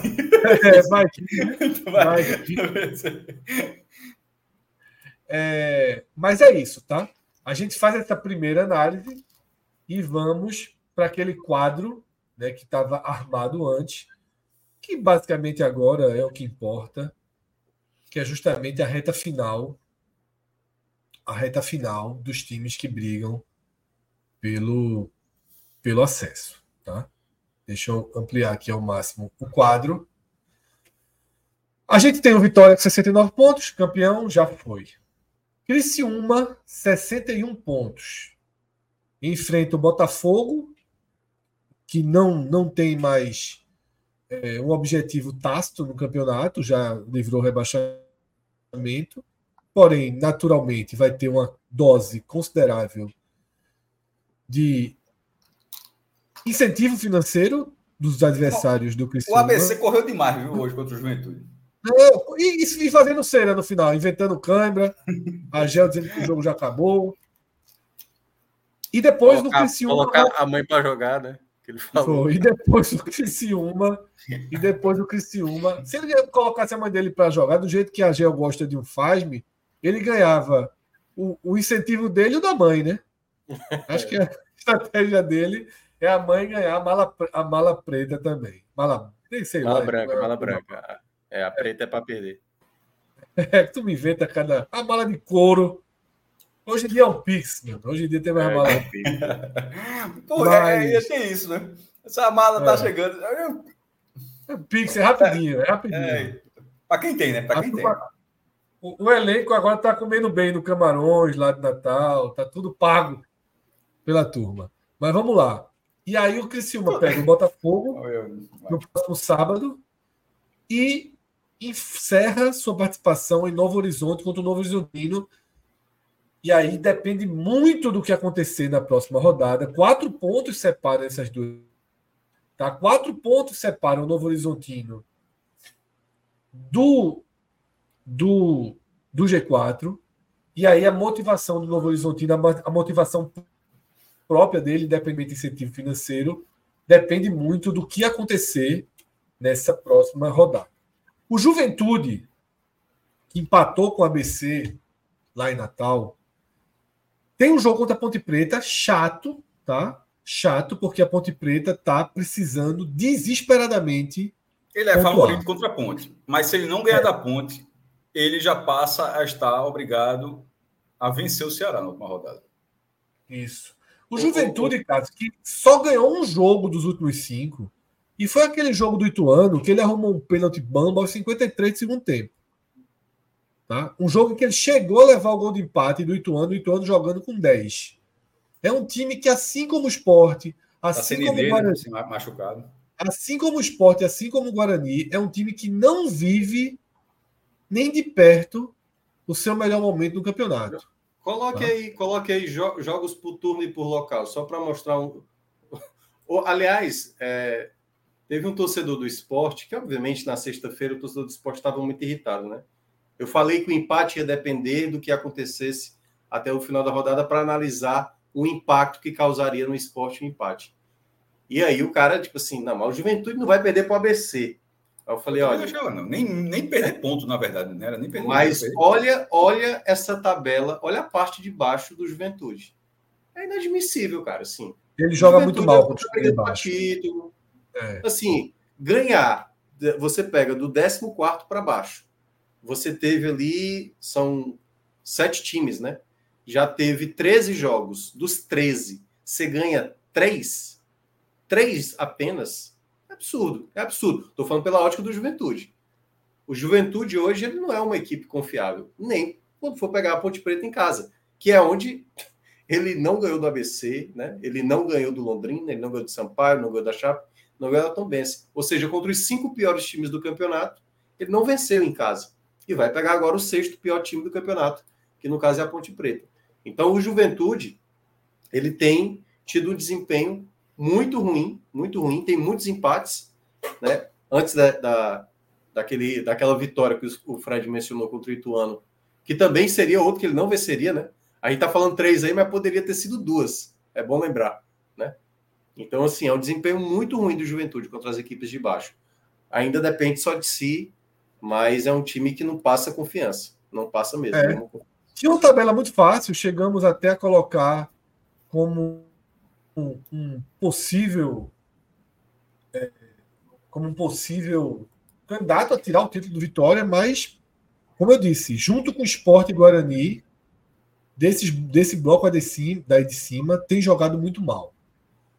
E achou aquela vitória contra o Ituano. Estava ganhando por 1-0, o Ituano come a menos, o Ituano empatou o jogo e na última bola, na última instante, um pênalti bobo, um pênalti bambo, acabou resultando nos 3 pontos aí que estão fazendo uma diferença enorme nesse momento pro Juventude, tá? Então a gente volta para esse bloco. O Juventude tem Ponte Preta em casa e fecha contra o Ceará fora. Um Ceará desinteressado, mas que começou a vencer, a ganhar mais pontos, a ser um time... Os jogos em casa, o Ceará tem dado mais trabalho. Jogos fora, o Ceará tem mostrado mais pra gente. Acho que não é um elenco tão... que tem uma ação tão grande por incentivo financeiro, já é um elenco muito bem pago. Mas assim, o empate com o ABC faz que, que o jogo-chave, sobre o acompanhamento do Juventude, eu não considerava o Juventude na última rodada, porque simplesmente não achava que fosse empatar com o ABC. Mas na hora que ele perde 2 pontos com o ABC, o jogo-chave é esse da Ponte Preta. Porque se ele não ganhar da Ponte Preta, ele precisará ganhar do Ceará. Porque se ele empatar na última rodada, ele vai chegar a 63 pontos, com 3 empates seguidos. Isso faria com que o time tivesse 12 empates. Ele perde o desempate para o Sport, cara. Você vai ver daqui a pouquinho. Hoje ele ganha. Ele perde a chance de desempate. Só que se ele chegar a 63 pontos, só de 1 em 1, só de grão em grão, o Sport teria as mesmas 17 vitórias no fim nessa situação. Considerando que o Sport com 3 vitórias, tá? Se o Sport perde um jogo, ele perde vitória e de repente ganha de Sampaio. Só que o saldo do Sport é 8 a mais do que o do Juventude. Então, assim, o jogo para acompanhar... Ninguém vai acompanhar porque vai ser na mesma hora, assim, para ficar atento. Não, para acompanhar junto, a gente vai estar ouvindo. E a ponto que vem da vitória sobre o Tombense precisa do resultado. Não é um jogo blasé para a Ponte Preta. Inclusive, até um jogo que para a Ponte Preta o empate talvez funcione. Ou seja, a Ponte Preta ela pode jogar, um empate pode ser interessante para ela, ela não vai, porque ela vai ter o último jogo em casa, e esse empate pode desmoronar o Juventude. Porque faria com que o Juventude teria a obrigação, naturalmente seria possível, mas teria a obrigação de vencer o Ceará na última rodada para não se ferrar. E aí, só para explicar o contexto de Criciúma e Juventude. Essa rodada para eles, vamos lá, no caso do Sport, do Atlético Goianiense, o próprio Criciúma hoje, quando ele toma um empate, ele começou a entender nos minutos finais, um empate tá de bom tamanho, certo? Porque o que é que vai acontecer no sábado? Ele administrou o empate. Criciúma e Juventude vão entrar em campo. Aqui, 3 pontos. Por exemplo, o Atlético Goianiense, ele olha para o jogo do Mirassol, um empate. Claro que se o Sport estiver vencendo Vitória, Vamos correr agora para vencer o jogo, entendeu? Até porque 3 pontos pode garantir matematicamente o acesso se o Sport perde. Ou se o Sport empata. Não, é. Eu só estou dizendo que Criciúma e Juventude olham para essa rodada do final de semana para dizer: precisamos bater 64. Porque bater no 64 acaba para Guarani, Mirassol e Novorizontino. O Vila Nova já não chega mais no Criciúma, porque 64 não passaria em número de vitórias. E, no caso, o Juventude jogaria para empatar na última rodada. E aí a preocupação só seria com Sport e Atlético Goianiense. Basta que um deles tropece, no caso, uma derrota do Atlético Goianiense ou um empate do Sport, garantiria também Juventude e Criciúma. Por isso que, para eles, a vitória nessa rodada é a coisa mais importante que tem para acontecer. É, mas é que... Não, mas seria de toda forma. Não, a questão é que agora... Veja só, é óbvio, na penúltima rodada, é o último jogo em casa do Criciúma e é o último jogo de Juventude, naturalmente, a vitória na última rodada, nesse cenário, seria primordial processo. A questão é que, com esses resultados, eles perderam a margem. Eles não precisam... Eles podem tanto ganhar para subir, como você está falando, mas tá assim, ó, se não ganhar, é desespero na última rodada e não seria. Exato. É por isso que eu estou dizendo, para eles, o acesso vai passar por esses jogos do final de semana. O que você falou? O que você falou aqui agora? Essa história. O Sport agora pode ter o Criciúma e pode ter o Juventude como porta. É. E só lembrar, Minhoca, que o que você falou agora é a mesma coisa que você falou ontem, tá? Você falou que pelo desenho da rodada eles entrariam hoje para ganhar e basicamente garantir o acesso. E no final, os dois se abraçaram ao empate na situação do jogo. Eu acho que o Juventude se abraçou. O jogo foi tão louco, Cássio. O jogo foi tão louco que quando a ABC estava com o mais, o jogo estava travado. Quando o ABC teve um expulso, o Juventude saiu para jogar e acabou correndo mais risco do que estava correndo antes. É. Porque ele se abriu e virou um jogo meio lá e cá. Foi isso. Porque com 11 contra 10, o ABC não passava da intermediária do Juventude, mas depois, no 10 contra 10, o jogo se abriu. Tá? Atlético Goianiense, 61 pontos, tem 2 confrontos diretos, não sei se o último ainda será um confronto direto quando acontecer. Mirassol e Atlético Goianiense. Esse jogo, no final das contas, é o jogo mais importante de todos, na conta do Sport e na conta de todo mundo que vem abaixo do Sport. Porque é fora de casa, é mais duro, né? O Mirassol tem interesse direto no jogo e pode determinar muita coisa. É o time, Fred, que todo mundo, beleza, se eu empatar com o Atlético Goianiense, tô na frente. Entendeu? É. Então, assim, muito importante esse jogo do Mirassol. O jogo do Guarani depende demais do que acontecer com o Criciúma, com o Juventude, com o próprio Atlético nesse jogo do Mirassol. E o Guarani é depois, viu? Não, mas o Guarani vencendo, o Guarani depois, mas o Guarani vai a 60. Se o Mirassol... O Guarani já iria muito grande para o último jogo, assim. Isso, é. Apesar de estar jogando muito mal também, mas um está jogando muito mal. Sim, mas vai pegar o lanterna do campeonato em casa agora. Assim, a tendência é que ele chegue a 60 pontos. Assim, é uma tendência. Lembrando, o Guarani jogará depois de todo mundo, certo? Ele já vai saber o que acontece com todo mundo aí que vai estar jogando. E aí, obviamente... O do Vila Nova foi ajustado. O jogo do Vila Nova foi ajustado. O do Guarani não. O do Guarani segue. Se o Guarani tivesse vencido, acho que até eles mudariam. O Vila Nova vai ser simultâneo aos outros. Mas qual é a única possibilidade do Guarani já ter largado na última rodada? Se por acaso o Criciúma, Juventude e Atlético Goianiense vencerem seus jogos e aí ele não chega mais a 64 pontos. Aí... Nem ele ganhando o ABC vai mudar nada. Isso. Vamos lá. O Sport, 60 pontos. Tem o jogo do Barradão contra o Vitória e o jogo do Sampaio na última rodada do Sport. Daqui a pouco a gente entra, porque a gente aprofunda mais. A gente vai ter o cenário, os quadros de todas as chances do Sport, né, para cada pontuação. O Vila Nova, que é o grande vencedor da rodada, tá? Com exceção do Vitória, obviamente, dentro desse contexto, o Vila Nova é o grande vencedor. Foi uma rodada que, repito, do 2º ao 8º colocado, ninguém venceu. O Vila Nova era o 9º. com essa vitória, salta para a sexta posição e abre uma chance de acesso com 64, que é o teto dele. Abre uma chance de acesso com 64. Tá? Ele tem um desempate melhor do que o do Sport e melhor do que o do Atlético. Então, ele tem jogos ganháveis, pega o Ceará agora, em Goiânia, e depois... Ele tem também com o Juventude, viu? Porque o Juventude tem saldo de 9, ele tem 18. Então, se ele igualar também com o Juventude... ele fica na frente. É, então ele tem 3 times que ele pode superar nos 64 pontos. Isso é muito importante, tá? É. Porque 64 pontos é uma pontuação muito possível para o Juventude, muito possível para o Atlético e muito possível para o Sport. Pode ter certeza que Juventude, Atlético e Sport consideram acesso com 64. E o Vila Nova é capaz, tá, de ultrapassar todos eles. Recebe o Ceará em casa e depois define contra o ABC.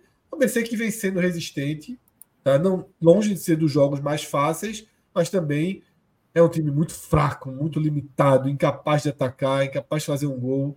Então, é um cenário para o Vila Nova de extremo lucro, por tudo que o Vila Nova já passou nesse campeonato, né? Passou de forma surpreendente. Eu já acreditei muito no Vila Nova, em algum momento fui o único que acreditava, mas depois do resultado da final do Vitória, passou a não ser, porque ele venceu o jogo até a reta final e tomou um empate.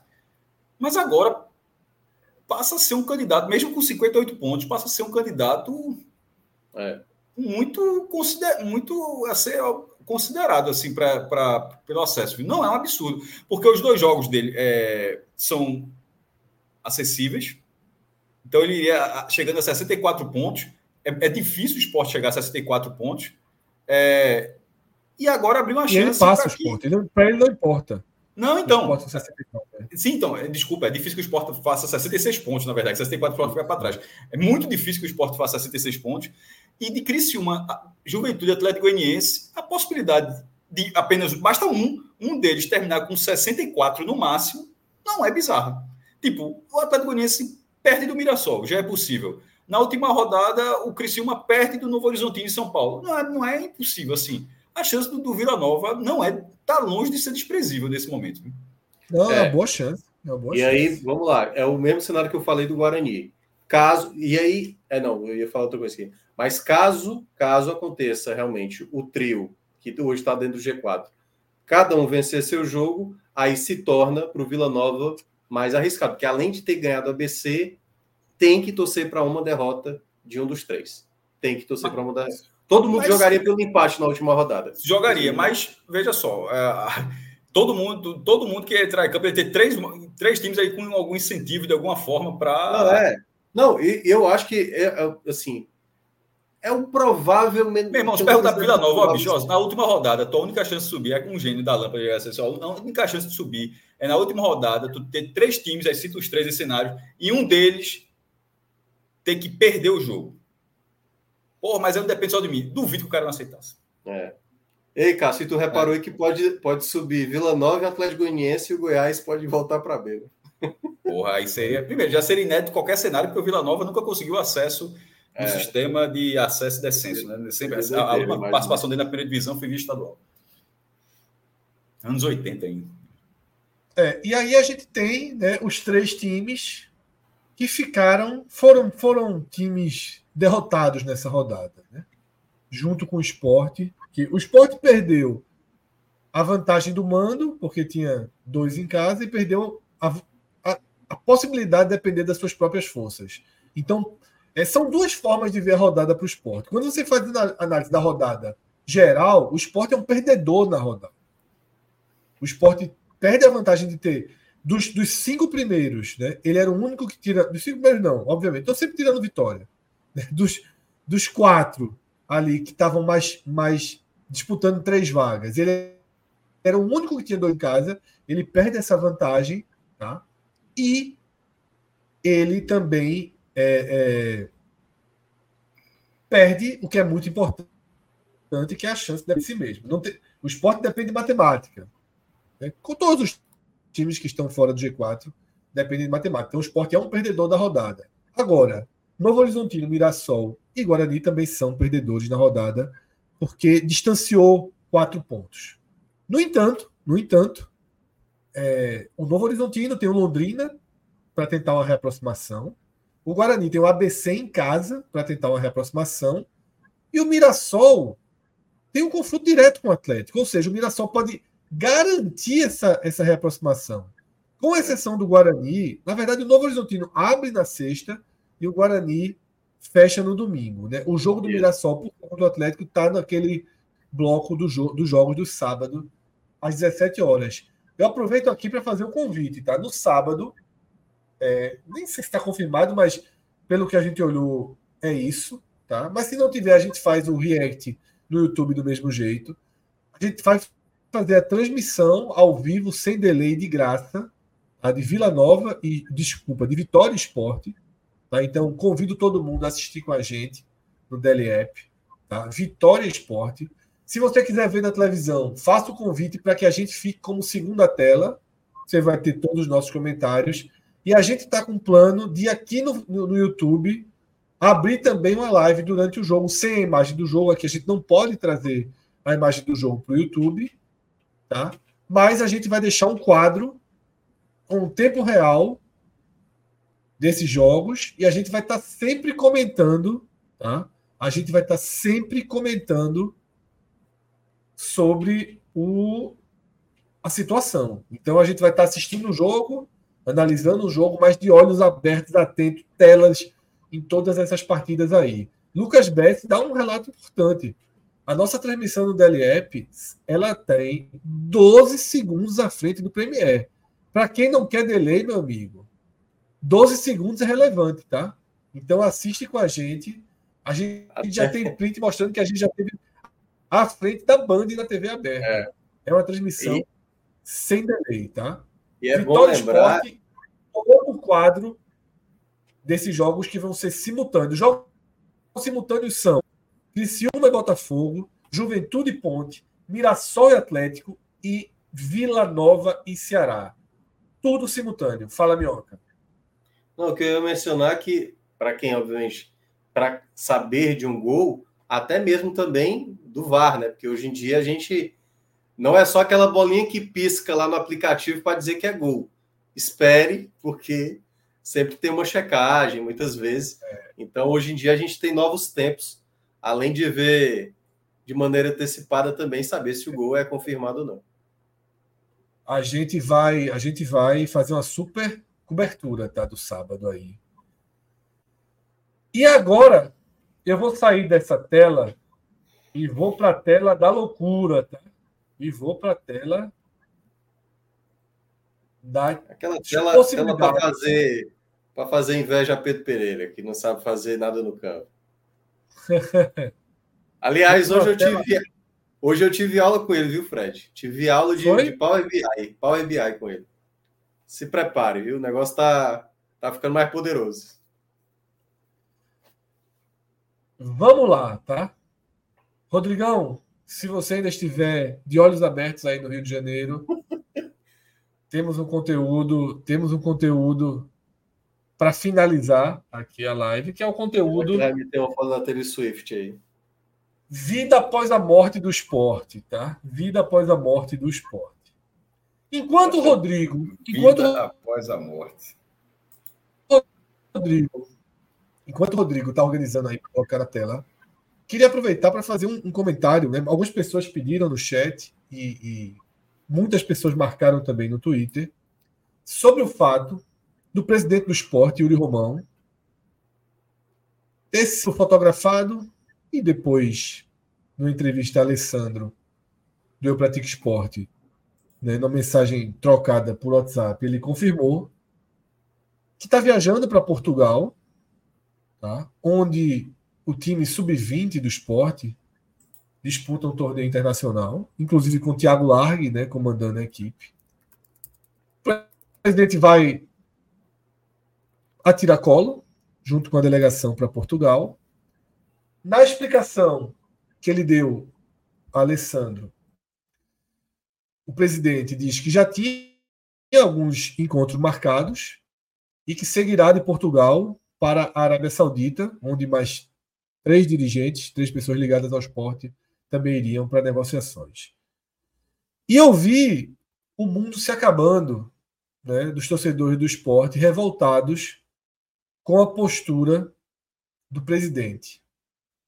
E pegar o seu aviãozinho e desaparecer, né, e junto com o Sub-20 fazer figuração. Eu acho que isso é uma soma, mas fazer figuração em Portugal e para as ditas por ele possíveis conversas aí com clubes e afins nesse roteiro que pararia na Arábia Saudita. E a única coisa que eu tenho a dizer sobre isso é: Yuri Romão não faz falta nenhuma. Para quem viu a entrevista de Yuri Romão dentro do gramado da Ilha do Retiro, minutos antes de Sport Atlético. A entrevista repercutiu depois, mas foi dada minutos antes. O que aquele cidadão, com aquelas palavras, uma dificuldade considerável, inclusive, de conexão, de raciocínio, né? Uma postura frouxa, a palavra é essa, frouxa, insegura, tímida. O que é que o presidente desse ajuda numa reta final? Então, torcedor do Sport, não dê a menor importância para onde vai estar Yuri Romão. Eu arrisco dizer que quanto mais longe de Salvador, melhor. E quanto mais longe da Ilha do Retiro, melhor. Tá? Não é um presidente com veia de dirigente de futebol. Talvez ele tenha seus méritos administrativos, ele tem uma boa postura de posicionamento, né, do clube em relação a causas sociais, ele tem uma boa conduta em relação a isso, e eu reconheço e aplaudo. Mas nesse momento, deixa para lá, deixa ele ir para a Disneylândia. Era bom que ele ficasse colocando foto na Disneylândia. Ele pode ir para onde for. Yuri Romão, nesse momento, é tão figurativo no time profissional como vai ser figurativo com o Sub-19, como vai ser figurativo onde tiver relação direta com o futebol. Né? Para ouvir palavras como a que ele disse no videozinho dele, que não consegue contagiar ninguém, que não consegue trazer segurança para ninguém, que não consegue trazer confiança para ninguém, contagiar ninguém, nem torcedor, nem jogador, nem ninguém, para dar aquela entrevista constrangedora que ele deu à beira do gramado, constrangedora. A torcida do Sport ficou envergonhada. Eu vi no Twitter... Na verdade, eu vi torcedores de outros clubes com vergonha. Com vergonha alheia, constrangidos, com aquela postura, com aquele dirigente, com aquele presidente. Então, meu velho, boa viagem, se divirta, tá? Se divirta. Faça seu se tiver realmente negociações, como ele afirmou a Alessandro que teria, que faça seu trabalho. Não acho que o trabalho administrativo dele é ruim, né? Acho que é um bom trabalho, aparentemente. Agora, a gente sempre diz o seguinte: fazer um bom trabalho e não colocar o time na Série A, saiba que você está largando aí com um prejuízo de 80 milhões. Então, bota 80 milhões na sua conta. De novo. Pelo segundo ano, você bota aí 160 milhões, toda conta que você apresentar, coloque prejuízo aí de 120, 140, 150 milhões, tá? Não venha no final do ano dizer: ah, tô aqui na Série B, como o do B falou anos e anos atrás, e acho que se arrepende muito dessa frase, tá? De que deixa o Sport com superávit. E o Sport na Série B perdendo cota de Série A, perdendo direito de lesionamento e tudo que a Série A traz. Então, meu velho, esqueçam Yuri, deixa ele viajar, tá? Pro bem ou pro mal, e nessa temporada já foi pro bem e já foi pro mal, tá? Pro bem ou pro mal, o Sport é Enderson Moreira, o futebol do Sport é Enderson Moreira e o elenco, tá? Então, pro bem ou pro mal, é o que nós temos e é assim que o Sport vai em frente. Cássio Zirpoli, quer acrescentar alguma coisa? Quero. Eu concordo com a sua linha, não vou nem tentar, vou tentar não repetir, porque eu concordo com a sua linha, mas mesmo concordando com ela, mesmo concordando que a entrevista foi constrangedora, e o vídeo da TV Sport, a gente já tinha falado que é um vídeo que tipo, não mobilizou ninguém, assim, era não tinha tanto. Mas tudo bem. Mesmo considerando esse cenário, mesmo considerando a passividade na direção e tudo, eu só não consigo conceber. Eu sei que tinha 4 meses, mas ao mesmo tempo que tinha em viagem marcada há 4 meses, a tabela se sabia há 4 meses também que a penúltima, última rodada seria agora. Assim, eu acho que você está ligado no futebol, uma hora dessa você fala assim, ou a gente fala só, vamos marcar esse negócio, não, esse fim de semana tem um jogo, no outro tem a viagem. Ou você se programa, a gente trabalhando de fora, imagina quem está dentro. Então você olha a tabela, você fala, não, pô, vai ter essa viagem aqui, é uma viagem imprescindível ao esporte. Tomara que seja, no fim das contas, tomara que seja um grande negócio, um investidor, alguém a compra, uma parceria, ótimo. Mas até onde se sabe é uma feira. É uma feira, o esporte vai ser apresentado como outras feiras, beleza, uma feira internacional e tal, ótimo que o esporte apareça nessa feira, que tem resultados. Mas eu acho... Mas é cada um, obviamente, é cada um. Eu não faria uma coisa dessa. E sobretudo, um momento como esse. Não é um momento onde está tudo caminhando, onde o presidente pode ir, o acesso está quase confirmado, o trabalho está excelente, eu deixo tudo pronto aqui, vou lá. É o contrário disso. É um momento de muita turbulência, onde, veja só, o presidente não estará num jogo que, ao mesmo tempo que a gente está fazendo as contas que o esporte pode voltar para o jogo, pode ser um jogo que pode definir o esporte na Série B. Porque a gente, veja só, é importante dizer que no sábado o esporte pode... simplesmente perdeu o jogo, os outros resultados nenhum deles ser benéfico ao clube e o Sport ficar confirmado que não entrará no G4. E aí o presidente está em Portugal, na Arábia Saudita, assim, porque está vendo coisas do próprio Sport, mas na verdade o Sport está afundando ali. Não interessa negócio da Arábia Saudita se o Sport está afundando ali. Eu acho que precisa, em algum momento, ter a palavra do principal gestor. Inclusive, o vídeo da TV Sport, a gente até falou, a impressão que teve é que aquele vídeo só existiu porque Enderson botou um texto no Instagram, porque ninguém falou nada.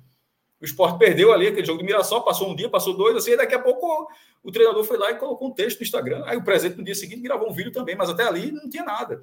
Tava sendo como todas as outras semanas, um silêncio, a vida segue, nada acontece e tal. E nesse caso, para esse jogo... eu acho que cabia, mas é uma relação, uma forma diferente de gestão. Eu tento entender, ele não tá correndo do jogo, eu tento ver dessa forma, tá? Ele priorizou de forma racional que os negócios podem ser a médio e longo prazo melhores para o esporte, tal, mas ao mesmo tempo, isso seria num momento... o esporte poderia até estar esportivamente na competição, ele poderia estar nessa situação. Mas se não tivesse nessa turbulência, dessa falta de relação entre direção e torcida, tipo, o time tivesse uma situação delicada. Mas se compra o discurso, se entende, se coloca tudo isso, poderia ter isso. Mas no momento de nada tá dando certo, a impressão é que ele tá numa fase que nada que ele faz dá certo. O vídeo não foi bom, a entrevista não foi boa, a decisão de sair no dia não foi boa. E isso é que acaba pesando. Por isso que quando o Fred começou a falar, eu achei, aliás, no final concordei com ele, que eu achei que o Fred é por outra linha, mas no final concordei bastante com o que ele disse. Mas porque além disso, Yuri está numa fase onde as coisas, da forma de se comunicar, não vem dando, pelo menos na minha opinião, não vem dando certo. Se tivesse acontecendo, seria contornável. Mas na hora que você coloca tudo em 10 dias, tem a quantidade de coisas que aconteceu, isso acabou sendo mais um ato. E um ato onde o esporte pode voltar, de repente, para a briga, mas o esporte pode simplesmente permanecer na Série B. E o presidente não vai dar uma palavra, como não deu, Carreiras, não sei se vai falar também, Jorge Andrade e tal. Enfim, existe uma distância de uma relação, e historicamente o esporte não é dessa forma. Não é uma questão de fazer velho futebol, não é nada disso, porque a gente já falou muito desse aspecto, não tem nada a ver com isso. Mas a relação com o torcedor precisa existir. A gente falou mais de uma hora aqui do Vitória, do título do Vitória. A reaproximação do clube com a torcida, ela foi costurada, pô. E a torcida responde.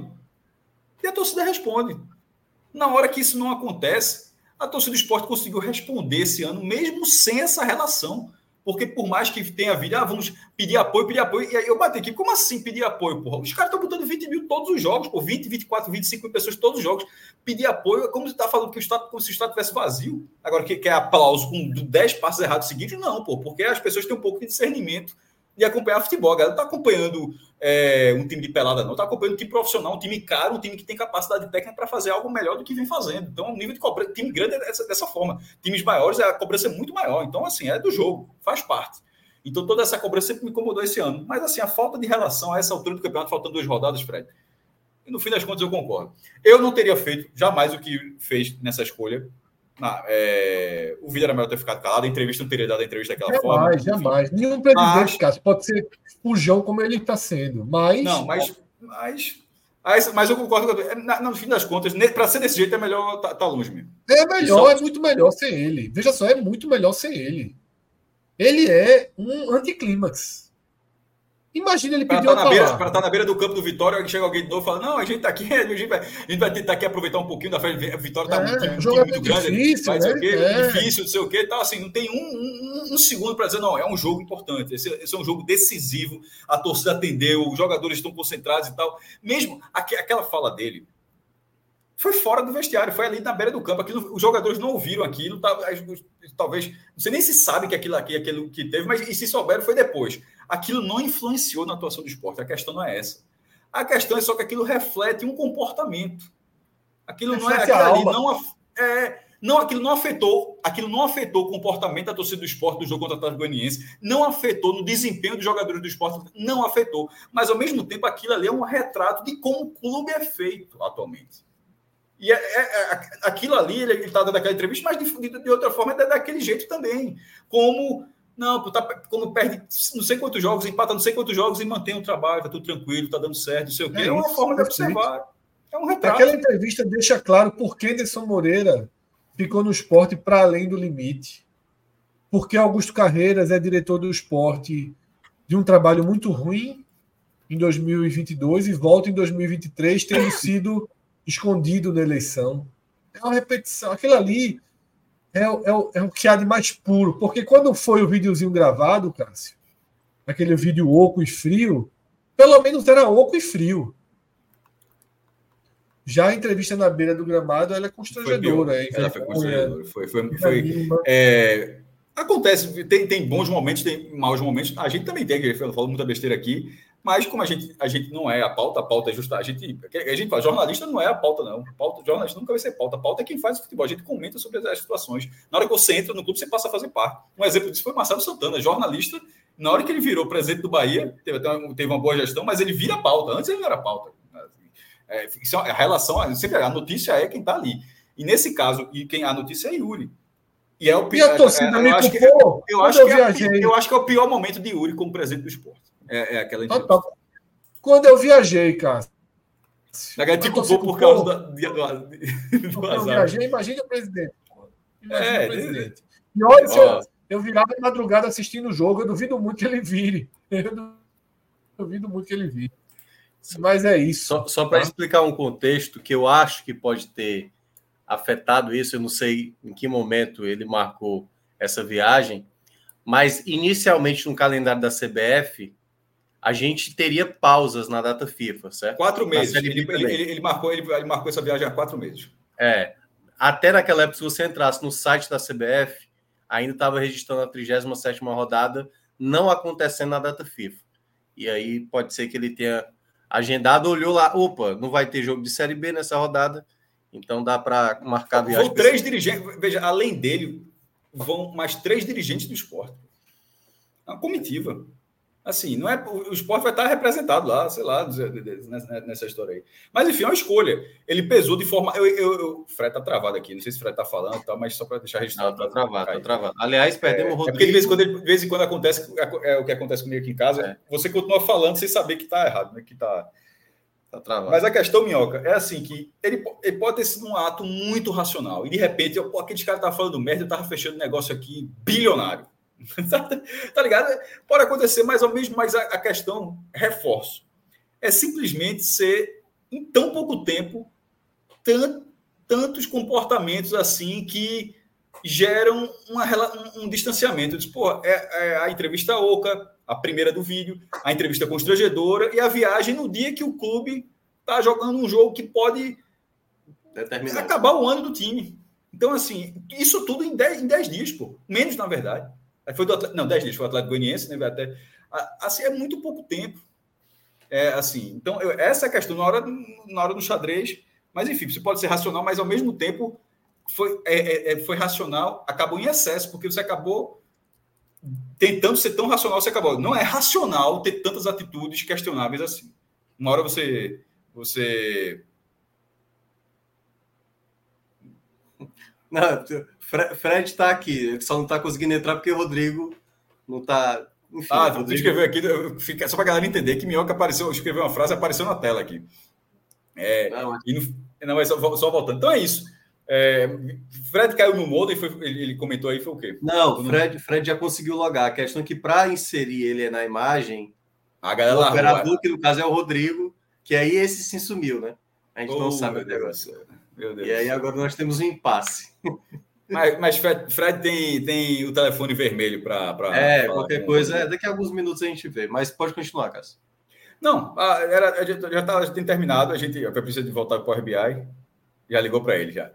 Fred já está dizendo aqui que já ligou para o Rodrigo, então vai voltar em instante. E essa questão no Sport não tem... Rodrigo não atendeu. Fudeu. O que é que eu vou dizer o quê? Fudeu, ele tá ligando aqui. Então, por favor, o que é que eu vou fazer, Fred? Tem que fazer. Não sei se liga para Alain, para Pedro... Deixa eu ver aqui. Então, galera aqui, um segundo. Vamos já resolver essa situação aí. Aliás, o Rodrigo saiu 1h47 e não voltou mais. Aí complica. Ele pode estar sem internet lá, né? Pode ter dado algum problema a ponto não estar conseguindo nem se comunicar, né? É uma coisa que o Fred falou. Se ele não voltar, a gente não acaba nem a live. Essa live a gente vai dormir e a live vai ficar no ar. Tá ligado? É verdade, pô. Não, então eu tenho que ligar para a LAN. Já mandei uma mensagem aqui. Eu disse, alguém da operação para salvar a live. Porque... Pedro Alves aí, a galera que sabe operar aí. Precisamos. O Fred já está conversando com a galera no chat do YouTube, pô. Cara, a gente precisa sempre ter um suporte, pô. Mas veja só, esse é um problema inédito, tá? Isso nunca tem acontecido, não. Literalmente, aperta os cintos e o piloto sumiu. Isso, aquele meme do piloto do boneco de posto que aparece na cabine na última cena e o avião decola, inclusive. Que é, né, pai? Só falar o nome de Yuri Romão, o negócio desanda de um jeito. E falando tanto de profissionalismo, e acontece aqui na live. Não é isso. Ó, deixa eu... Eu vou logo dar vazão aqui a 3 superchats que já tinha... Se tiver separado, aí ótimo. Aí a gente tem aqui uma mensagem de Alfredo Faustino, que mandou mais ou menos 1 hora atrás, dizendo que André Godin é muito Bahia. Ama o maior do Nordeste. Então, escreveu essa mensagem. O cara é Vitória, o cara tá só sacaneando o outro. Pô. Comentou no início. Mas obrigado aí, Alfredo, por colaborar. Carlos Júnior também mandou, dizendo que além do título, veremos a taça na nossa casa. Também está muito feliz aí com o título do Vitória. E torcedor palhaço, que sempre se fazendo presente, ele falou o seguinte: se não bastasse todo o contexto, me incomoda muito o Sport não buscar fazer nada de diferente, nem para antecipar essa viagem. Nada, pô, veja só. O clube segue, pronto, esse é o ponto. Assim, parece 22ª rodada, parece que tá no G4, assim, não parece que nada tá acontecendo, pô. Não parece que sábado pode acabar o ano, pô. E assim, ao mesmo... E Fred foi um ponto muito preciso, e dirigente gosta de não estou dizendo que é o caso de Yuri Romão, não, tá? Falando de dirigente de futebol nesse momento, eu estou realmente generalizando uma visão clássica de dirigente que gosta de vez em quando, pensar que a galera não consegue fazer um mais um. 2+2. Que, por exemplo, é como a história de se não ficou, mas teve um superávit. Não, porra. Se você passa o campeonato, 80% do campeonato no G4, tipo, não é um campeonato onde o Botafogo de Ribeirão Preto que ele está achando bom ter permanecido, porque ele estava com risco de cair. Nesse momento, Ponte Preta e Sampaio, se eles permanecerem na 2ª divisão, ninguém vai ficar dizendo que é um prejuízo. Eles estão brigando para não serem rebaixados para a 3ª. Mas a ótica do Sport é diferente. É de um time que passou... Eu estou falando 80%, mas não sei nem quantas rodadas foram, mas o Mioca deve ter até isso na planilha. Estou chutando aqui, 80% do campeonato dentro do G4. Aí, no final, esse time não sobe... Existe um prejuízo. Esse time flertou com a 1ª divisão, ele flertou com a realidade econômica, esportiva e econômica muito diferente Mas assim, tanto é que eu não sei exatamente se o número vai ser esse, mas Fábio Mota, presidente do Vitória, disse que na ideia, na concepção dele, a cota do Vitória vai subir 10 vezes. Assim, nunca seria muito, mas isso vai passar de 10 milhões, que foi o valor da Série B desse ano, para 100 milhões. Aí você deve estar juntando todos os contratos, naturalmente, e talvez até uma permanência já do Vitória, porque quando você fica, você ganha uma premiação. Né? Então, assim, seria até 100 milhões, em vez de ser 100 milhões, mas é até 100 milhões que seria você permanece a período, você ganha esse bônus. Então, seria essa situação. Mas é uma realidade econômica de 10 vezes mais. E na hora que você passa tanto tempo no G4, no final, por problemas da sua gestão em relação ao futebol. Tipo, não é o acaso, não. A campanha do Sport não é acaso. O fiasco do Sport não é acaso. O fiasco do Sport, ele é um TCC. Uma dissertação sobre até esse momento, o Sport pode até subir, a gente analisa a 36ª rodada. O Sport está fora do G4 na 36ª rodada, não é acaso. Foi uma sucessão de erros. Aí, de repente, termina o ano e você acha que você não deu esse prejuízo. Claro que deu, pô. Claro que você deu esse prejuízo. E, nesse caso, seria pela segunda vez. O do ano passado, você consegue mitigar, porque você consegue entender que o nível era muito maior, que tinha uma situação econômica diferente, que permaneceu base do time para outro ano, para ter uma chance maior, você consegue compreender. Mas na hora que você vai no segundo ano e faz a mesma coisa, significa que são 2 anos nos quais você não está entregando o Sport. Eu falei bastante aqui, que o Vitória passou a maior parte de sua vida na primeira divisão. Isso para o Sport é ainda mais. Para o Sport é ainda mais, o Sport passou ainda mais tempo na primeira divisão. Só está abaixo do Bahia, no Nordeste. Então, assim, na hora que eu estava falando do Vitória, isso vale para o Sport também. É um clube que passou na vida muito mais tempo na primeira do que na segunda. Então, você pega a gestão, ele já pegou uma gestão com extrema dificuldade e não conseguiu evitar o rebaixamento. Mas aquele rebaixamento de 2021 não bota na conta dele. Mas quando você vai para 22 e 24, e 22 e 23, e eventualmente não consegue, a gente é uma análise que não conseguiu acesso agora, é um ônus muito grande. Então, não é uma gestão plena, é uma gestão que terminando dessa forma, reforçando. Se subir, ótimo, porra, do caralho, tá? Mas se terminar do jeito que está, é uma gestão que impactaria economicamente, como poucas gestões, mesmo tendo todo um lado de reconstrução financeira, mas poucas gestões tiveram assim, porque todas tiveram rebaixamento, tudo, mas o cara subiu no outro ano. Assim, ninguém passou 2 anos, nenhuma gestão fracassou 2 anos. O Sport já fracassou 2 anos, mas com um presidente diferente. Nesse caso, seria com o mesmo presidente. Tássio, Celso Ishigami acordou e conseguiu... Apareceu o nome dele aqui, o fantasma. E conseguiu recolocar... Desejamos aqui... saúde para Rodrigo. Torcer para tudo também, né? Eu dormi. Eu disse que eu estava morto. Dormiu. Tu não é foda. Mas veja só. Celso entrou e conseguiu não só me recolocar, como trazer para a tela aqui o quadro que a gente havia anunciado, né, prometido. Então vamos fazer de forma rápida. Tá... Até ser um monstro também, né? Foi fazer até algum caldo, voltar. Até para que Celso possa voltar a ter uma noite tranquila, tá? Como a gente tinha prometido, né? Tava muita gente esperando esses quadros. Tem aí para todo gosto, tá? Tem Fire para todo gosto aí. Vamos lá. Chances de acesso do Sport. Com 66 pontos, ou seja, ganha do Vitória e ganha do Sampaio Corrêa. Se isso acontecer, o Sport sobe para a primeira divisão se um desses cenários se tornar real. Basta que um desses 3 cenários se torne real. Que é, o Atlético não venceu os 2 jogos, o Criciúma não venceu os 2 jogos e o Juventude não venceu os 2 jogos. Ou seja, resumindo, se o Sport ganhar do Vitória e do Sampaio, 6 partidas para que aconteça pelo menos um empate. Ele tem Atlético e Mirassol, Guarani e Atlético. Criciúma e Botafogo, Novorizontino e Criciúma. Ponte, Juventude e Ponte. É um de seis. Mas os 6 são 6 resultados chatos. Mas porque poderia ser um de 6 onde nos 6 casos o resultado mais possível é o que você espera. Aí, mas nesse caso, não. É um de 6 onde... Alguns existem um equilíbrio nesse resultado. Eu acho que a maior chance é esse Mirassol e Atlético Goianiense. Né? Não tem esse é o jogo-chave, mas a gente tem outros. Como é só um empate, a gente acaba tendo outros, né, circulando aí em torno disso. Caso o Sport só some 64 pontos, ou seja, empata com Vitória e ganha de Sampaio, ou vice-versa, já que esse Sport é capaz de tudo.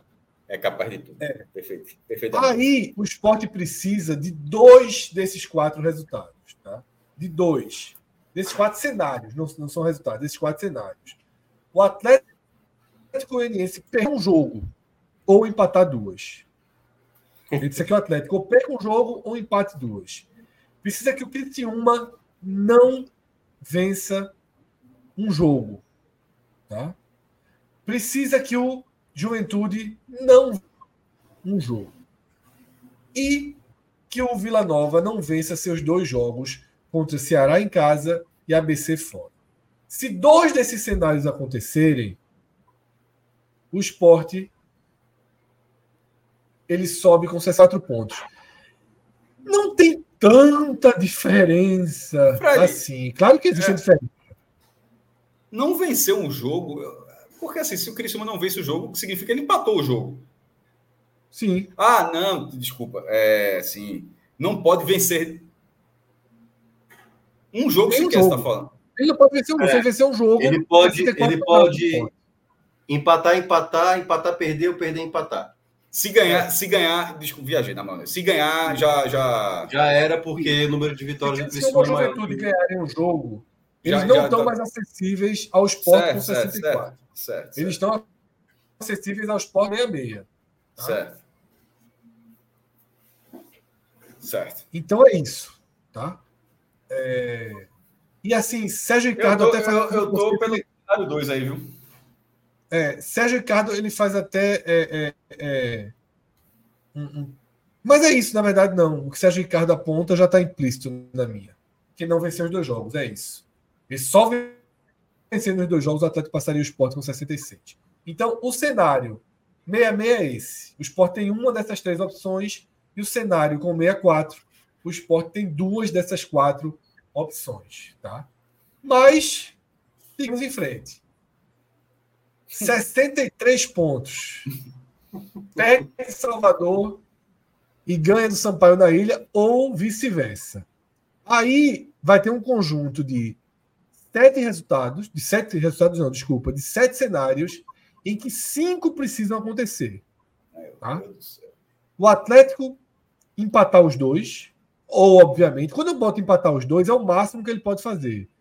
Se ele perder um e empatar o outro, está implícito. Né? Antes de você citar todos os jogos, é preciso, olhando, já é para dizer o seguinte... Porque não é um resultado, não. Todos os times, são 5 resultados, onde o time, todos eles precisam acontecer em 2 jogos.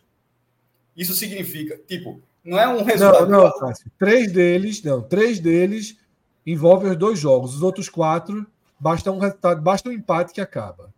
Não vencer os dois, e aqui empatar os 2, perder um e empatar os 2. Em todos os casos, você precisa dos 2 resultados, não?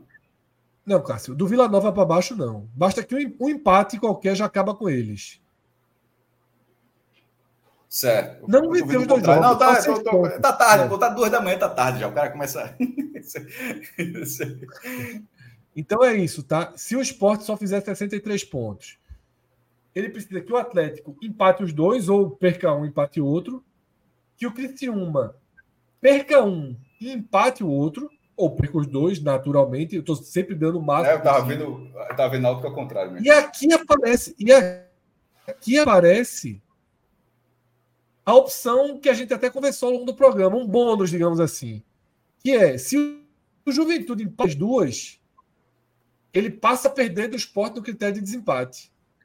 Então, esse é um bônusinho aí que o Sport ganha, esses 63 pontos, tá? E aí, os 4 de baixo, qualquer empate acaba com eles, tá? Qualquer empate acaba com eles.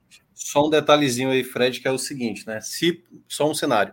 Se o Novorizontino vence o Londrina, e o Criciúma empata o jogo dele contra o Botafogo, o Sport já sabe que uma vaga vai ser do Criciúma ou do Novorizontino, porque eles se enfrentam. Exatamente. Só para explicar. É. Veja só, é tudo essa conta. Se o Novorizontino vence os dois jogos, que é o que você falou, ele já ultrapassa o Sport. Não. É, não tô nem dizendo, eu tô falando só a próxima rodada. Ele venceu Londrina e o Criciúma empatou. Claro. Já vai ter equipe. Uma equipe que não vai ter mais que o Sport, vai ter outra que vai ter mais que o Sport. Naturalmente. Isso pode até acontecer também no desenho. Se o Guarani ganha o jogo e o Atlético empata, por exemplo, já fica aí também mais um... Não. O empate salvaria. Que é diferente de Novorizontino e Criciúma, nesse cenário que eu falei. Se o Novorizontino venceu o Londrina... Para a turma que acha que o Sport não é capaz de vencer ninguém, vamos para conta com 62. Que também precisa de 5 de 7 cenários. Meu Deus do céu. O Atlético Goianiense poderia perder um, empatar um. Criciúma e Juventude teriam que perder as duas partidas. Qualquer pontinho deles, eles já saem da conta. Acabou. O Vila Nova bastaria perder um jogo. E os outros três times, qualquer empatezinho acaba com eles. Tá? Qualquer empatezinho, eles já não teriam como chegar a 62. O teto deles viraria 61. Então, tá aí. Se o Sport quiser subir com 2 empates, arrumar 5 desses resultados. Não é a coisa mais impossível do mundo, não. Mas, veja só, vamos lá. Se subir com 62... É um cenário, cara. O Atlético perde com o Mirassol. Se subir com 62, a gente manda o link para Yuri Romão entrar na live aqui, que vai chegar esculhambando a gente. Vocês querem o discurso agora? Pronto, aí vai ser o grande porquê, meu amigo. O Atlético Goianiense. O Atlético Goianiense perde do Mirassol e empata com o Guarani. Eu vou desconsiderar Criciúma e Juventude. Eles conseguiram ficar à frente. Tá? Segundo e terceiro. Porque a vaga do Atlético. O Vila perde um joguinho. Perdeu um joguinho, seja para o Ceará, seja para o ABC na última rodada. O Novorizontino não conseguiu vencer o Criciúma, por exemplo. Perdeu do Criciúma, empatou o Criciúma. O Mirassol ganhou do Atlético, porém parou no Tombense na última rodada. O jogo valendo a vida para o Tombense em tombos. Empatezinho ali, acabou com o Mirassol.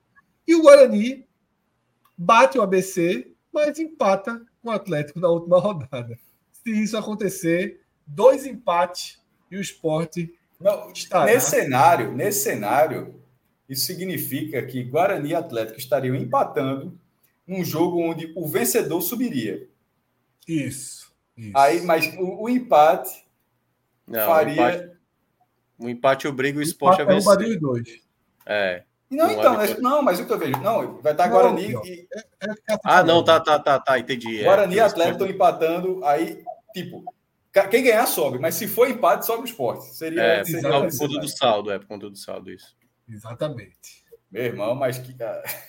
Mas a gente sabe que o Sport dificilmente consegue empatar com Vitória e Salvador. Vamos agora para o cenário real. É o próximo. E aí, tudo que o Sport vai fazer é... empatar com o Sampaio em casa. Se isso acontecer, ele precisa de 5 resultados, de 5 cenários.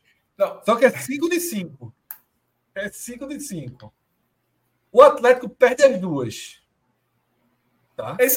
Esqueça isso. Veja só. O Atlético perder as duas significa que ele perdeu do Guarani. E o Guarani perdeu do ABC. Perdeu do ABC. É só dizer que o Atlético perder duas. Eu final dizendo. Esqueça isso, porque o Guarani vai ter que perder do ABC em casa. Isso. Aí veja só, o Guarani perde o ABC em casa, mas vai se motivar para ganhar o Atlético em Goiânia. Vai. O Vila empata as duas, ou perde uma e empata a outra.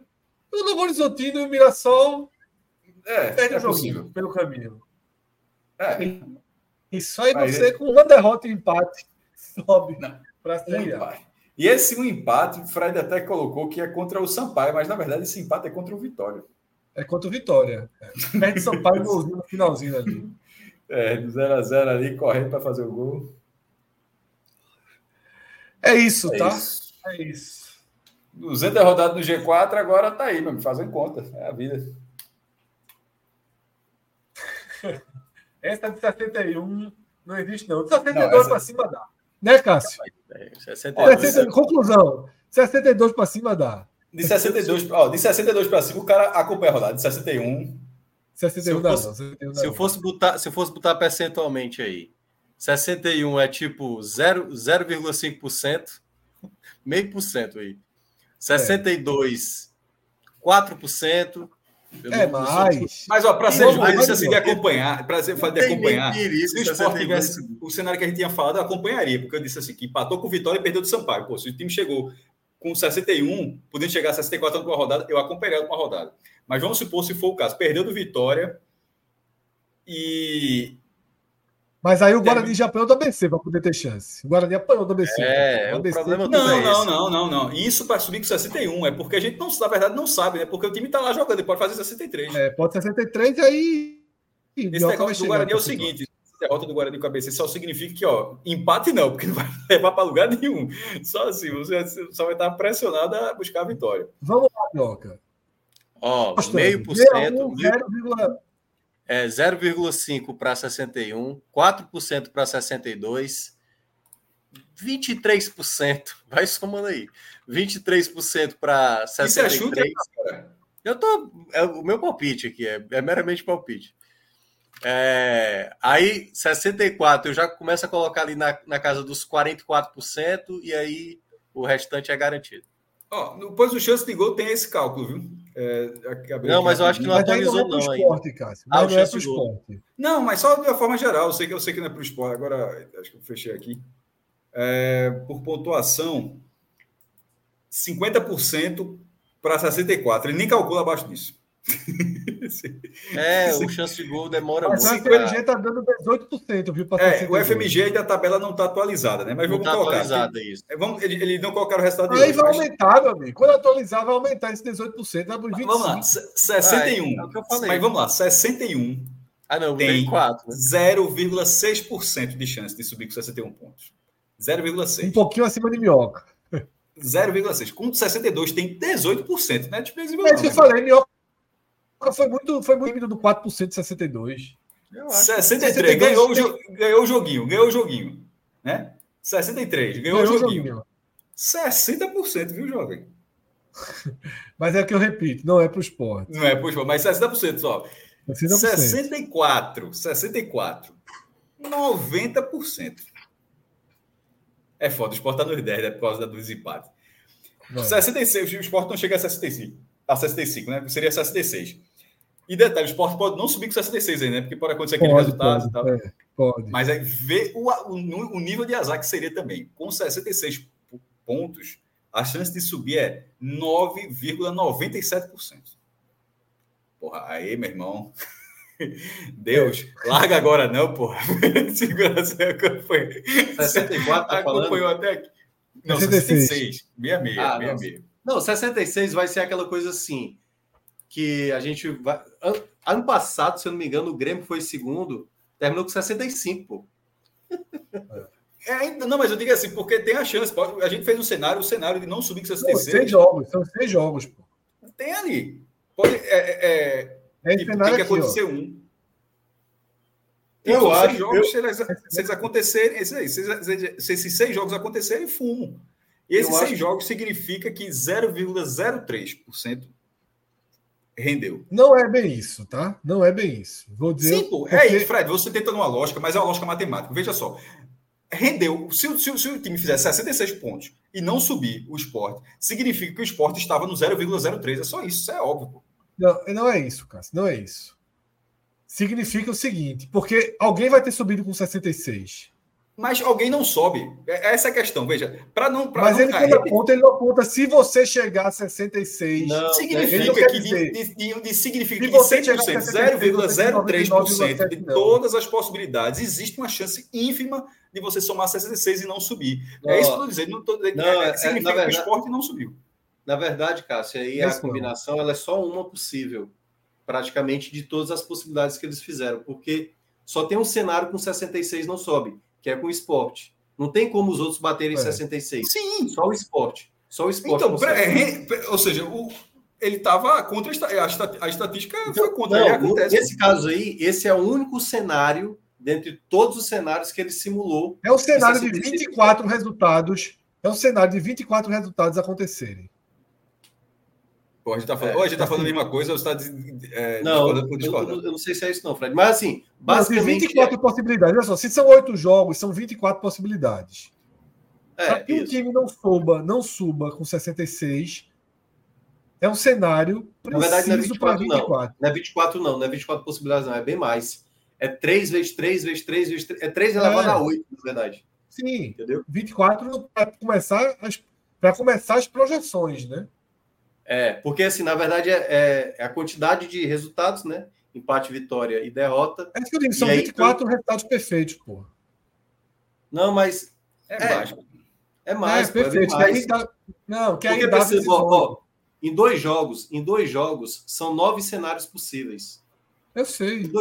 Pois é, então é 3 elevado a 2. No caso, 8 jogos... Eu estou dizendo o seguinte, são, no universo de 24... Mas não são 24 jogos. Você tem que dar 8. E aí, só que para que 8 aconteça, você vai multiplicando, como você falou.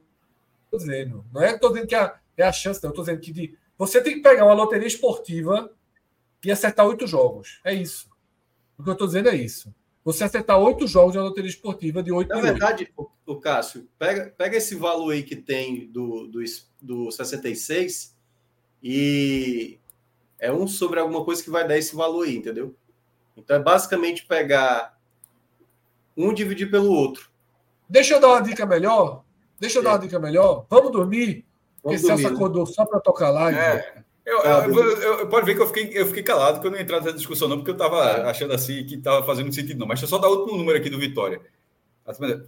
Terminou com 32.239, ou seja, foram 19 pessoas que se associaram à Vitória nessa madrugada. Diga aí, é foda, pô, porque a gente começou de meia-noite. Não é isso. O cara ligou o computador de meia-noite, vou me associar ao Vitória. Bom dia, Rodrigo. Obrigado por aparecer no final. Além de nada. Oxe, se é Rodrigo, continua o programa. Deixa castigo nele agora. Voltou pro jogo, continua o programa. Voltou. Acordei no susto, né? Tem 2 minutos ainda. Tem 2 minutos de programa. Falta mais 2 minutos, Celso. Muito obrigado. Boa noite. Rodrigo. 10 minutos falando besteira aqui, só para o Rodrigo ficar acordado. Pronto. E a besteira é sábado. E a chance sábado? Vitória sem treinar na quarta-feira. Eu preferi, voltando, era melhor treinar. Só se apresenta quinta de noite. Os caras vão pelo mal. Tarde, na verdade. Rodrigo, o Bet Nacional... Abre o Bet Nacional aí para a gente ver se já pagou. Deixa eu te dar trabalho.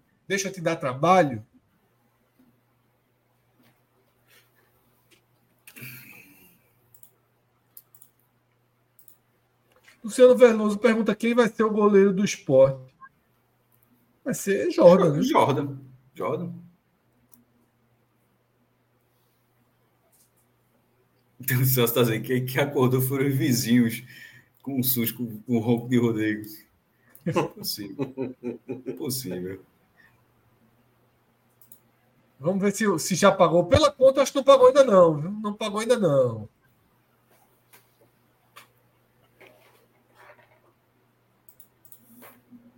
Saiu de clique, Rodrigo. Tá? Chega até os olhos mortos de sono na hora dessa. Não, Rodrigo, bota pendente. É mais fácil bem pendente. Aí, não pagou ainda não, do Vitória. A gente botou o Bota campeão brasileiro. A gente vai perder essa aposta do Botafogo. Vai. Bota ali. É quanto não bota? 600... Ia ser 630.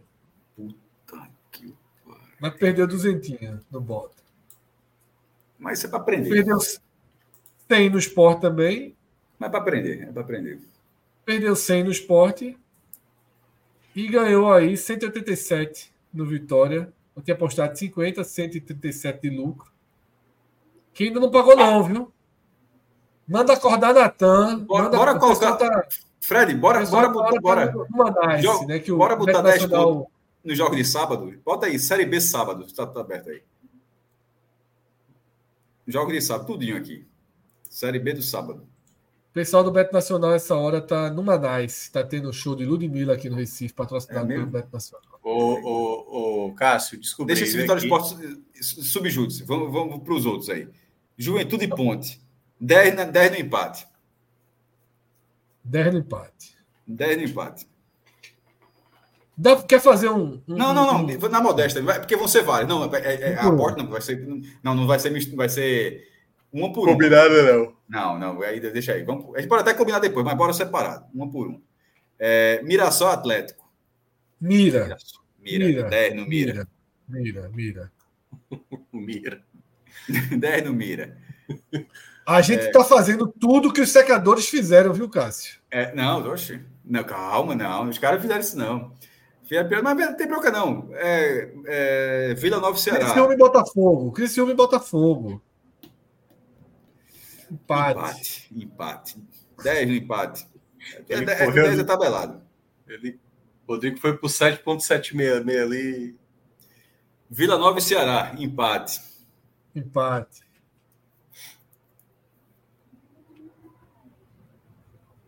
Lembrando que vai ser no sábado, viu? Só para... se o senhor até já foi pro...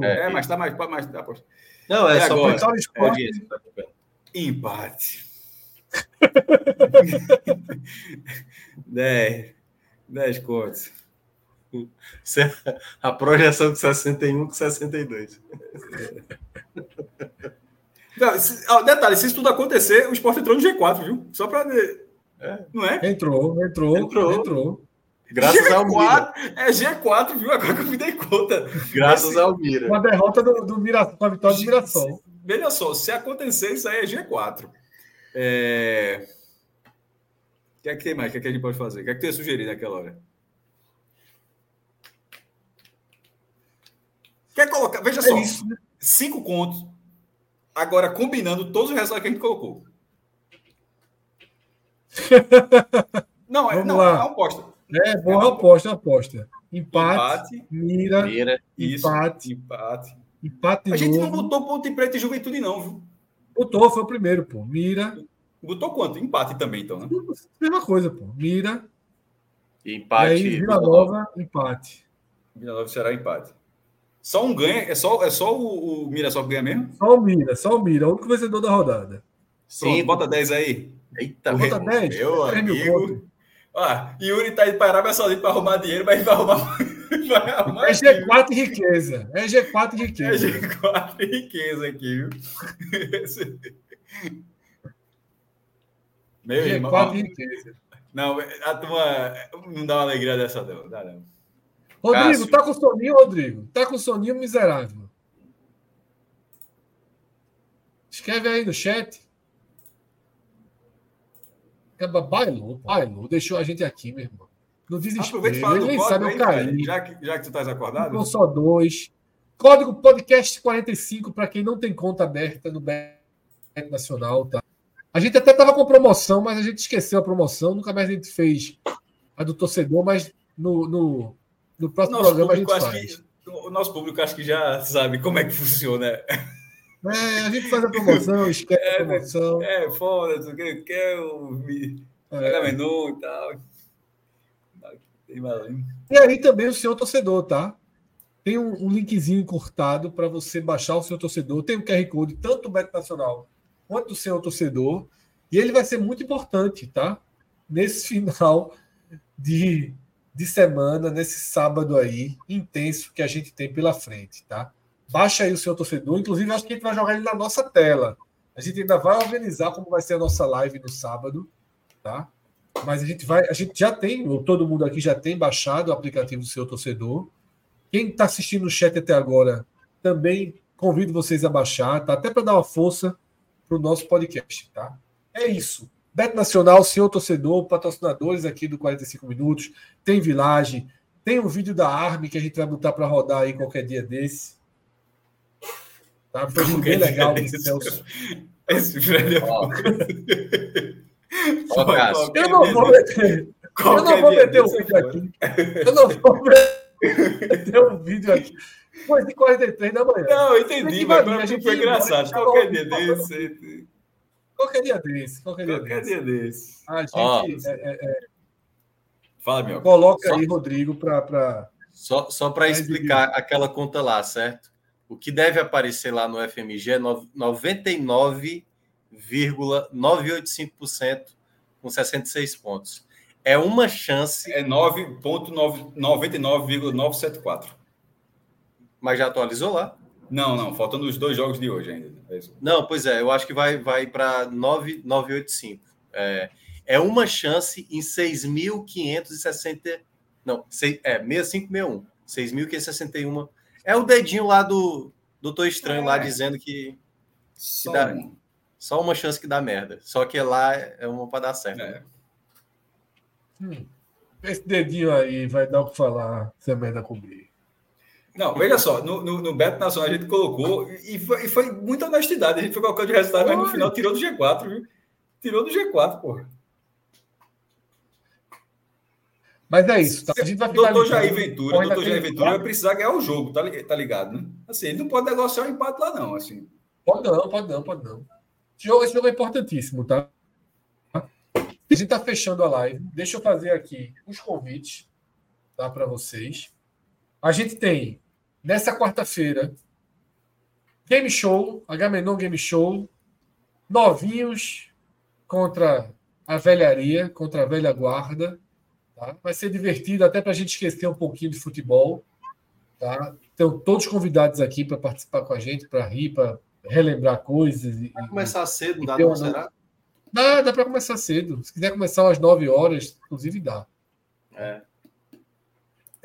Na quinta-feira e na sexta-feira não tem programa. A gente se dá uma folguinha aí, porque no sábado vem carga, como diria Yuri Romão. Tá? A gente vai fazer um especial. A gente deve transmitir Vitória e Sport no DLF. Não está confirmado, mas pela lógica da transmissão, esse jogo vai estar disponível para a gente. E nós estamos vendo um cenário de estar também no YouTube. Se não com a transmissão, com a imagem do jogo, a gente acompanhando a rodada, a tela com os outros resultados, classificação mudando em tempo real, a gente vai dar um jeito de acompanhar com vocês. Então, convido vocês a assistirem esse jogo com a gente, tá? Vitória Sport como primeira, como segunda, como terceira tela, mas vamos colocar nossos cálculos aqui em prática no próximo sábado, tá? Cálculos e assim, nem tudo é matemática, não. E assim, a resenha, a forma de acompanhar o futebol. Isso. Como a galera já... Pra ganhar ou pra perder, vamos ver junto, porque a gente vai se divertir, tá? Vai, no mínimo sábado, isso. Lá para as 4h30. Lá para as 4h30 a gente entra no ar, 4h30 aí, com essa cobertura. Tá? Quando acabar o jogo, a gente faz um programa pós jogos do sábado, e aí o raio-x da Série B depende um pouquinho do Guarani. Se o Guarani, depende do que acontecer no sábado. Se o jogo do Guarani continuar relevante, o raio-x da Série B vai para o domingo. Se o jogo do Guarani perder relevância, a gente já empacota o raio-x da Série B. Spoiler. Sábado. Vai, spoiler do raio-x, é sábado ou domingo? Domingo. Não, o ideal é que seja sábado. Ou não, pode acabar, né? Cássio, sábado pode acabar, né?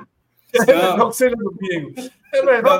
Aí você está sendo Yuri Romão dando entrevista antes do jogo.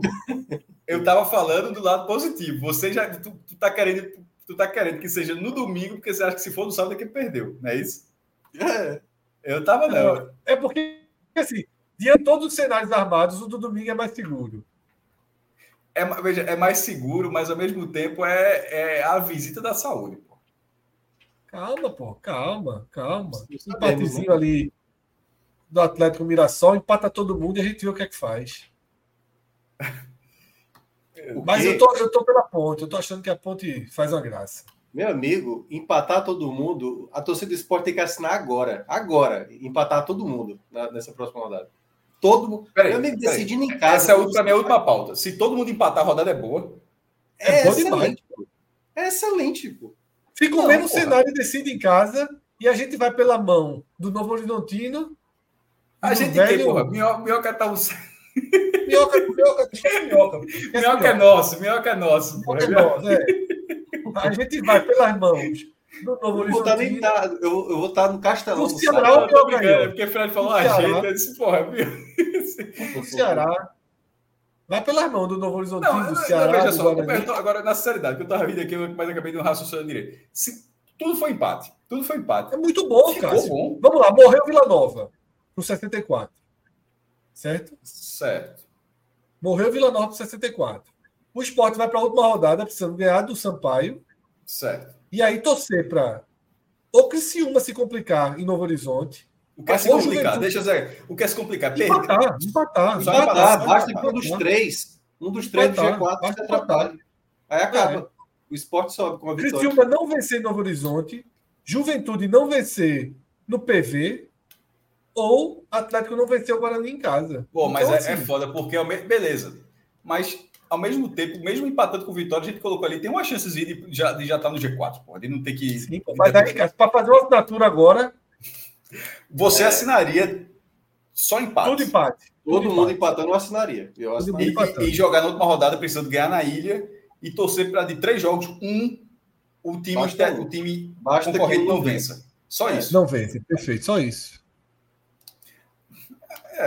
Assim, saiu 3 jogos assim contra ninguém tendo interesse nenhum nos jogos, que não fosse... Não, se tudo for empate, sim. Não, é fazer a vida de Eduardo Batista e... O Sport do Mirassol. O Ceará fazer o quê? Fazer o Natal de Eduardo Batista e grande elenco. Lá no E grande elenco. Eu assinava já para a Série A. A galera espera 3 horas aqui a 15 de porra. Cara, parem, vocês estão me dando esperança. Eu não tenho, não. Eu veja só, eu sou da ala que acusei a Série B sexta-feira contra o Atlético. Eu já assim, ó, daqui para frente é quem é o torcedor do Bahia. O Bahia do Vitor do Bahia fala assim, ó, o Bahia já está rebaixado. O Bahia agora vai tentar o acesso nessas rodadas finais da Série A.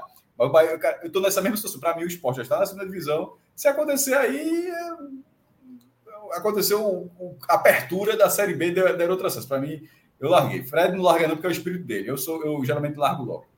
Não, eu larguei, mas depois eu peguei de volta a toalha. Eu vi a toalha ali no chão, tem muita coisa pela frente. Cássio, eu li um comentário muito bom de ontem. Naquela sexta-feira, quando o Fred apresentou o cenário, era resultado que só a porra, meu irmão. Agora já tá pouquinho. Clareou. Deu um bocado de Del. Selecionou Del.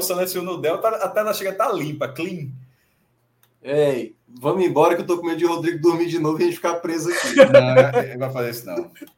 Sérgio Ricardo aqui, ó. Fred passou o campeonato todo tirando minhas esperanças acertadamente. E agora o Fire voltou. É isso. Eu tentei mudar. Eu tentei impedir trem descarrilhar. Se agora que o trem descarrilhou, tô correndo atrás dele para ver se não bate na rocha.